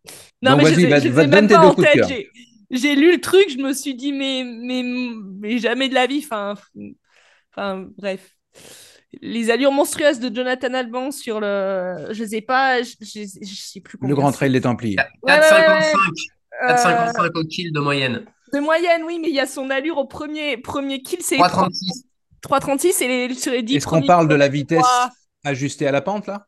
Non, la vitesse au kilomètre. Mais pas ajustée. Non, c'est le premier kilomètre, il est plat quand même. C'est le premier kilo. C'est pas 4,55 de moyenne sur les 80 bornes. Ah si, ça par contre c'est vrai. Ah si, ça c'est 4,55 sur les 80 bornes. Mais non. Mais si. Oui. Ah ouais. Non, j'avais pas. Ouais, voilà. J'en avais quand même un petit deuxième, bon, je vais pas être hyper original, je l'ai déjà eu, mais je crois qu'il va ressortir toutes les années pendant encore au moins 15 ans. Peut-être qu'on s'essoufflera même nous avant de donner des coups de cœur, mais c'est pour William Bombardion qui signe encore une année pleine d'ambition pour sa saison de skimo là, et qui annonce une Pyramide, une PDG, une Coupe du Monde. PDG dont on a parlé tout à l'heure avec... Avec Rémi, ouais, exactement. Et ouais, non, il y croit encore. Il a juste envie d'être devant. Et puis ça fait, je crois, un mois qu'il a repris l'entraînement après avoir fermé le refuge. Et il est à fond. Et c'est excellent, quoi. Légende du ski alpinisme français, on peut dire ça? Je pense que ouais, il y a quand même pas trop de voilà. Lui, il y a Xavier Gachet qui arrive un petit peu après, mais oui, clairement, je pense qu'en termes de palmarès en France, il a le plus long, ouais, carrément. On va lui souhaiter de réussir sa saison 2024. Nico, coup de cœur alors. Ouais, un coup de cœur. Alors bon, j'ai un peu déchanté depuis, mais je le maintiens parce que je vais dire qu'ils se sont trompés sur l'index UTMB, mais c'est la victoire, la victoire et la 9e ou 10e place au scratch de Ingvild Kasperson à Kuhlmannen sur le 50 km. devant notamment une dizaine de minutes devant Anthony Felber, qui paye sûrement une saison un petit peu longue, mais j'étais impressionné puisqu'il finit à seulement 8 minutes, je crois, du vainqueur homme. Ouais, 8 minutes pile même, ouais. Donc, du style 3,4% d'un très bon coureur norvégien quand même. Donc je n'écorcherai pas le nom. Stian Angerby. Somerset. Voilà, c'est ça, Somerset. Et voilà, non, j'étais impressionné de son retour. Elle avait fait une CCC où elle avait un peu surpris son monde, parce que je pense que pas grand monde l'attendait à ce niveau-là. Et elle revient après son début de carrière qui avait été brillant et puis mis entre parenthèses pour ses études de médecine. Donc voilà, si jamais je reprends des études, je ferai une thèse sur le rapport entre la performance dans le trail running et les études de médecine, parce qu'il doit y avoir un truc sur l'aspect mental, je sais pas, mais c'est quand même, par rapport au nombre de médecins dans la société, ils sont quand même beaucoup à être super forts entre elles, donc faut se pencher là-dessus, quoi. Robin. Si je peux juste me permettre une petite anecdote par rapport... Tu peux tout te permettre. Oui, merci beaucoup. Par rapport au coup de cœur là, de Nico, cette course, elle était au col La Forcla là, pour voir un petit peu l'ambiance là, début septembre là, pour la présidente de l'Univers. Sauf que ce qu'elle n'avait pas du tout pensé, c'est que ce timing là, du samedi midi, 13h, enfin fin de matinée, en fait, c'était le podium de la CCC qu'elle venait de gagner la veille au soir. Et à un moment, elle reçoit un coup de téléphone. C'était alors les organisateurs de l'UTMB. Qu'est-ce que vous faites? Là, on fait le podium, vous n'êtes pas là. Et en fait, elle a répondu, je ne suis pas là, en fait, je suis à La Forcla. Donc, ils ont fait le podium apparemment sans elle parce qu'elle était, elle était à La Forcla, elle avait zappé, elle avait oublié, quoi. C'est quand même une excellente anecdote. Oui, non. Et oui, tu maîtrises le monde, Robin Schmitt. Alors, c'est pas du tout ce que. Et l'année prochaine, tu as commencé à annoncer là, ça. Parce que tu peux plus t'arrêter. Ouais, c'est vrai que. Non, tu réfléchis, vous réfléchissez. Un retour de Thévenard, ça serait beau. Et puis sinon, il y a Thibaut Pinot, quoi. Mais bon, je pense qu'on verra pas Thibaut Pinot à l'UTMB. On va souhaiter que Xavier Thévenard se défasse de cette vilaine maladie de Lyme, parce que tant qu'il sera indisposé par les faiblesses que ça lui génère, c'est pas là qu'on le reverra sur l'UTMB tout de suite, quoi. On va souhaiter. Pour ma part, c'est un coup de cœur déguisé en coup de mou plutôt. J'aimerais d'ailleurs dédier cet épisode à Marc-André Paillet. Marc-André, c'était malheureusement, je suis obligé de parler au passé, une personnalité incontournable au sein de la communauté de la course en sentier au Québec. Marianne, qui était avec nous, le connaît très bien également. Quelqu'un d'extrêmement impliqué. Il était présent sur à peu près tous les événements québécois, comme coach, comme bénévole, comme podcasteur, toujours au nom de Tout Trail. C'est une communauté qu'il a créée avec son amie, l'ultra-traileuse Marie-Ève Pellan. Et Marc-André Paillet a été retrouvé sans vie dans le bois où il a l'habitude de courir tous les matins. C'était le 29 octobre. Il a été retrouvé par deux autres coureurs. Il était tout simplement parti au Mont-Saint-Grégoire et il a succombé à seulement 44 ans à un arrêt cardiaque. Ça a été un très gros choc pour toute la communauté, et j'ai une grande pensée pour lui et ses proches. C'était quelqu'un que j'aimais particulièrement. La bande à des plus, le podcast du magazine Distance Plus, présenté par Nicolas Fréret. C'est la fin de cette 39e émission de la bande à des plus. Un gros merci à tous les quatre. Marianne qui nous a quittés, Marianne Hogan, Nico Martin, Fiona Porte et Robin Schmitt des Jeunes en GIF. À très vite. Nico. Merci à toi, merci à vous tous. Ciao. La bande à des plus est une émission présentée par Distance Plus. Je suis Nicolas Fréret et j'ai le plaisir de produire et d'animer ce talk show. Un grand merci aussi aux partenaires officiels de la bande à des plus. Merci donc à nos sponsors majeurs, Peigné Vertical et NAC, mais aussi à la Clinique du Coureur et à Nolio. À l'approche de Noël, je vous recommande encore et toujours le livre de plus de 500 pages bourré de science, mais parfaitement vulgarisé, La Clinique du Coureur, la santé par la course à pied. C'est de Blaise Dubois et de Frédéric Berg, publié aux éditions Mons. Et concernant la plateforme d'entraînement Nolio, vous avez toujours 10% de rabais avec la bande AD+, valable pour tous les services. Il faut entrer le code promo LBAD+, en toutes lettres, pour l'activer au moment de la commande. Le design sonore de la bande AD+, est signé Lucas Asca Hennessy, et la couverture de l'émission, c'est de Mathieu Forichon de Des Bosses et des Bulles. L'émission est réalisée techniquement à distance depuis Montréal au Québec par les productions Arborescence. Merci à Laurie Beck qui était aux manettes et qui fignole l'enregistrement avant la diffusion. Merci à mon collaborateur Baptiste Ballais qui s'occupe dans l'ombre des extraits de l'émission que nous diffusons sur les réseaux de Distance Plus. Et un grand merci renouvelé à l'invité exceptionnel de cette émission, le double champion du monde de ski alpinisme et double champion des Golden Trail World Series, entre autres, vous l'avez bien compris, Rémi Bonnet. Enfin, merci à tous de nous écouter encore et de plus en plus nombreux sur votre plateforme de podcast préférée, ou si vous nous regardez sur la chaîne YouTube de Distance Plus, en passant, partagez cette émission en taguant Distance Plus et pensez à vous abonner pour ne louper aucun épisode. À plus dans la bande à des plus.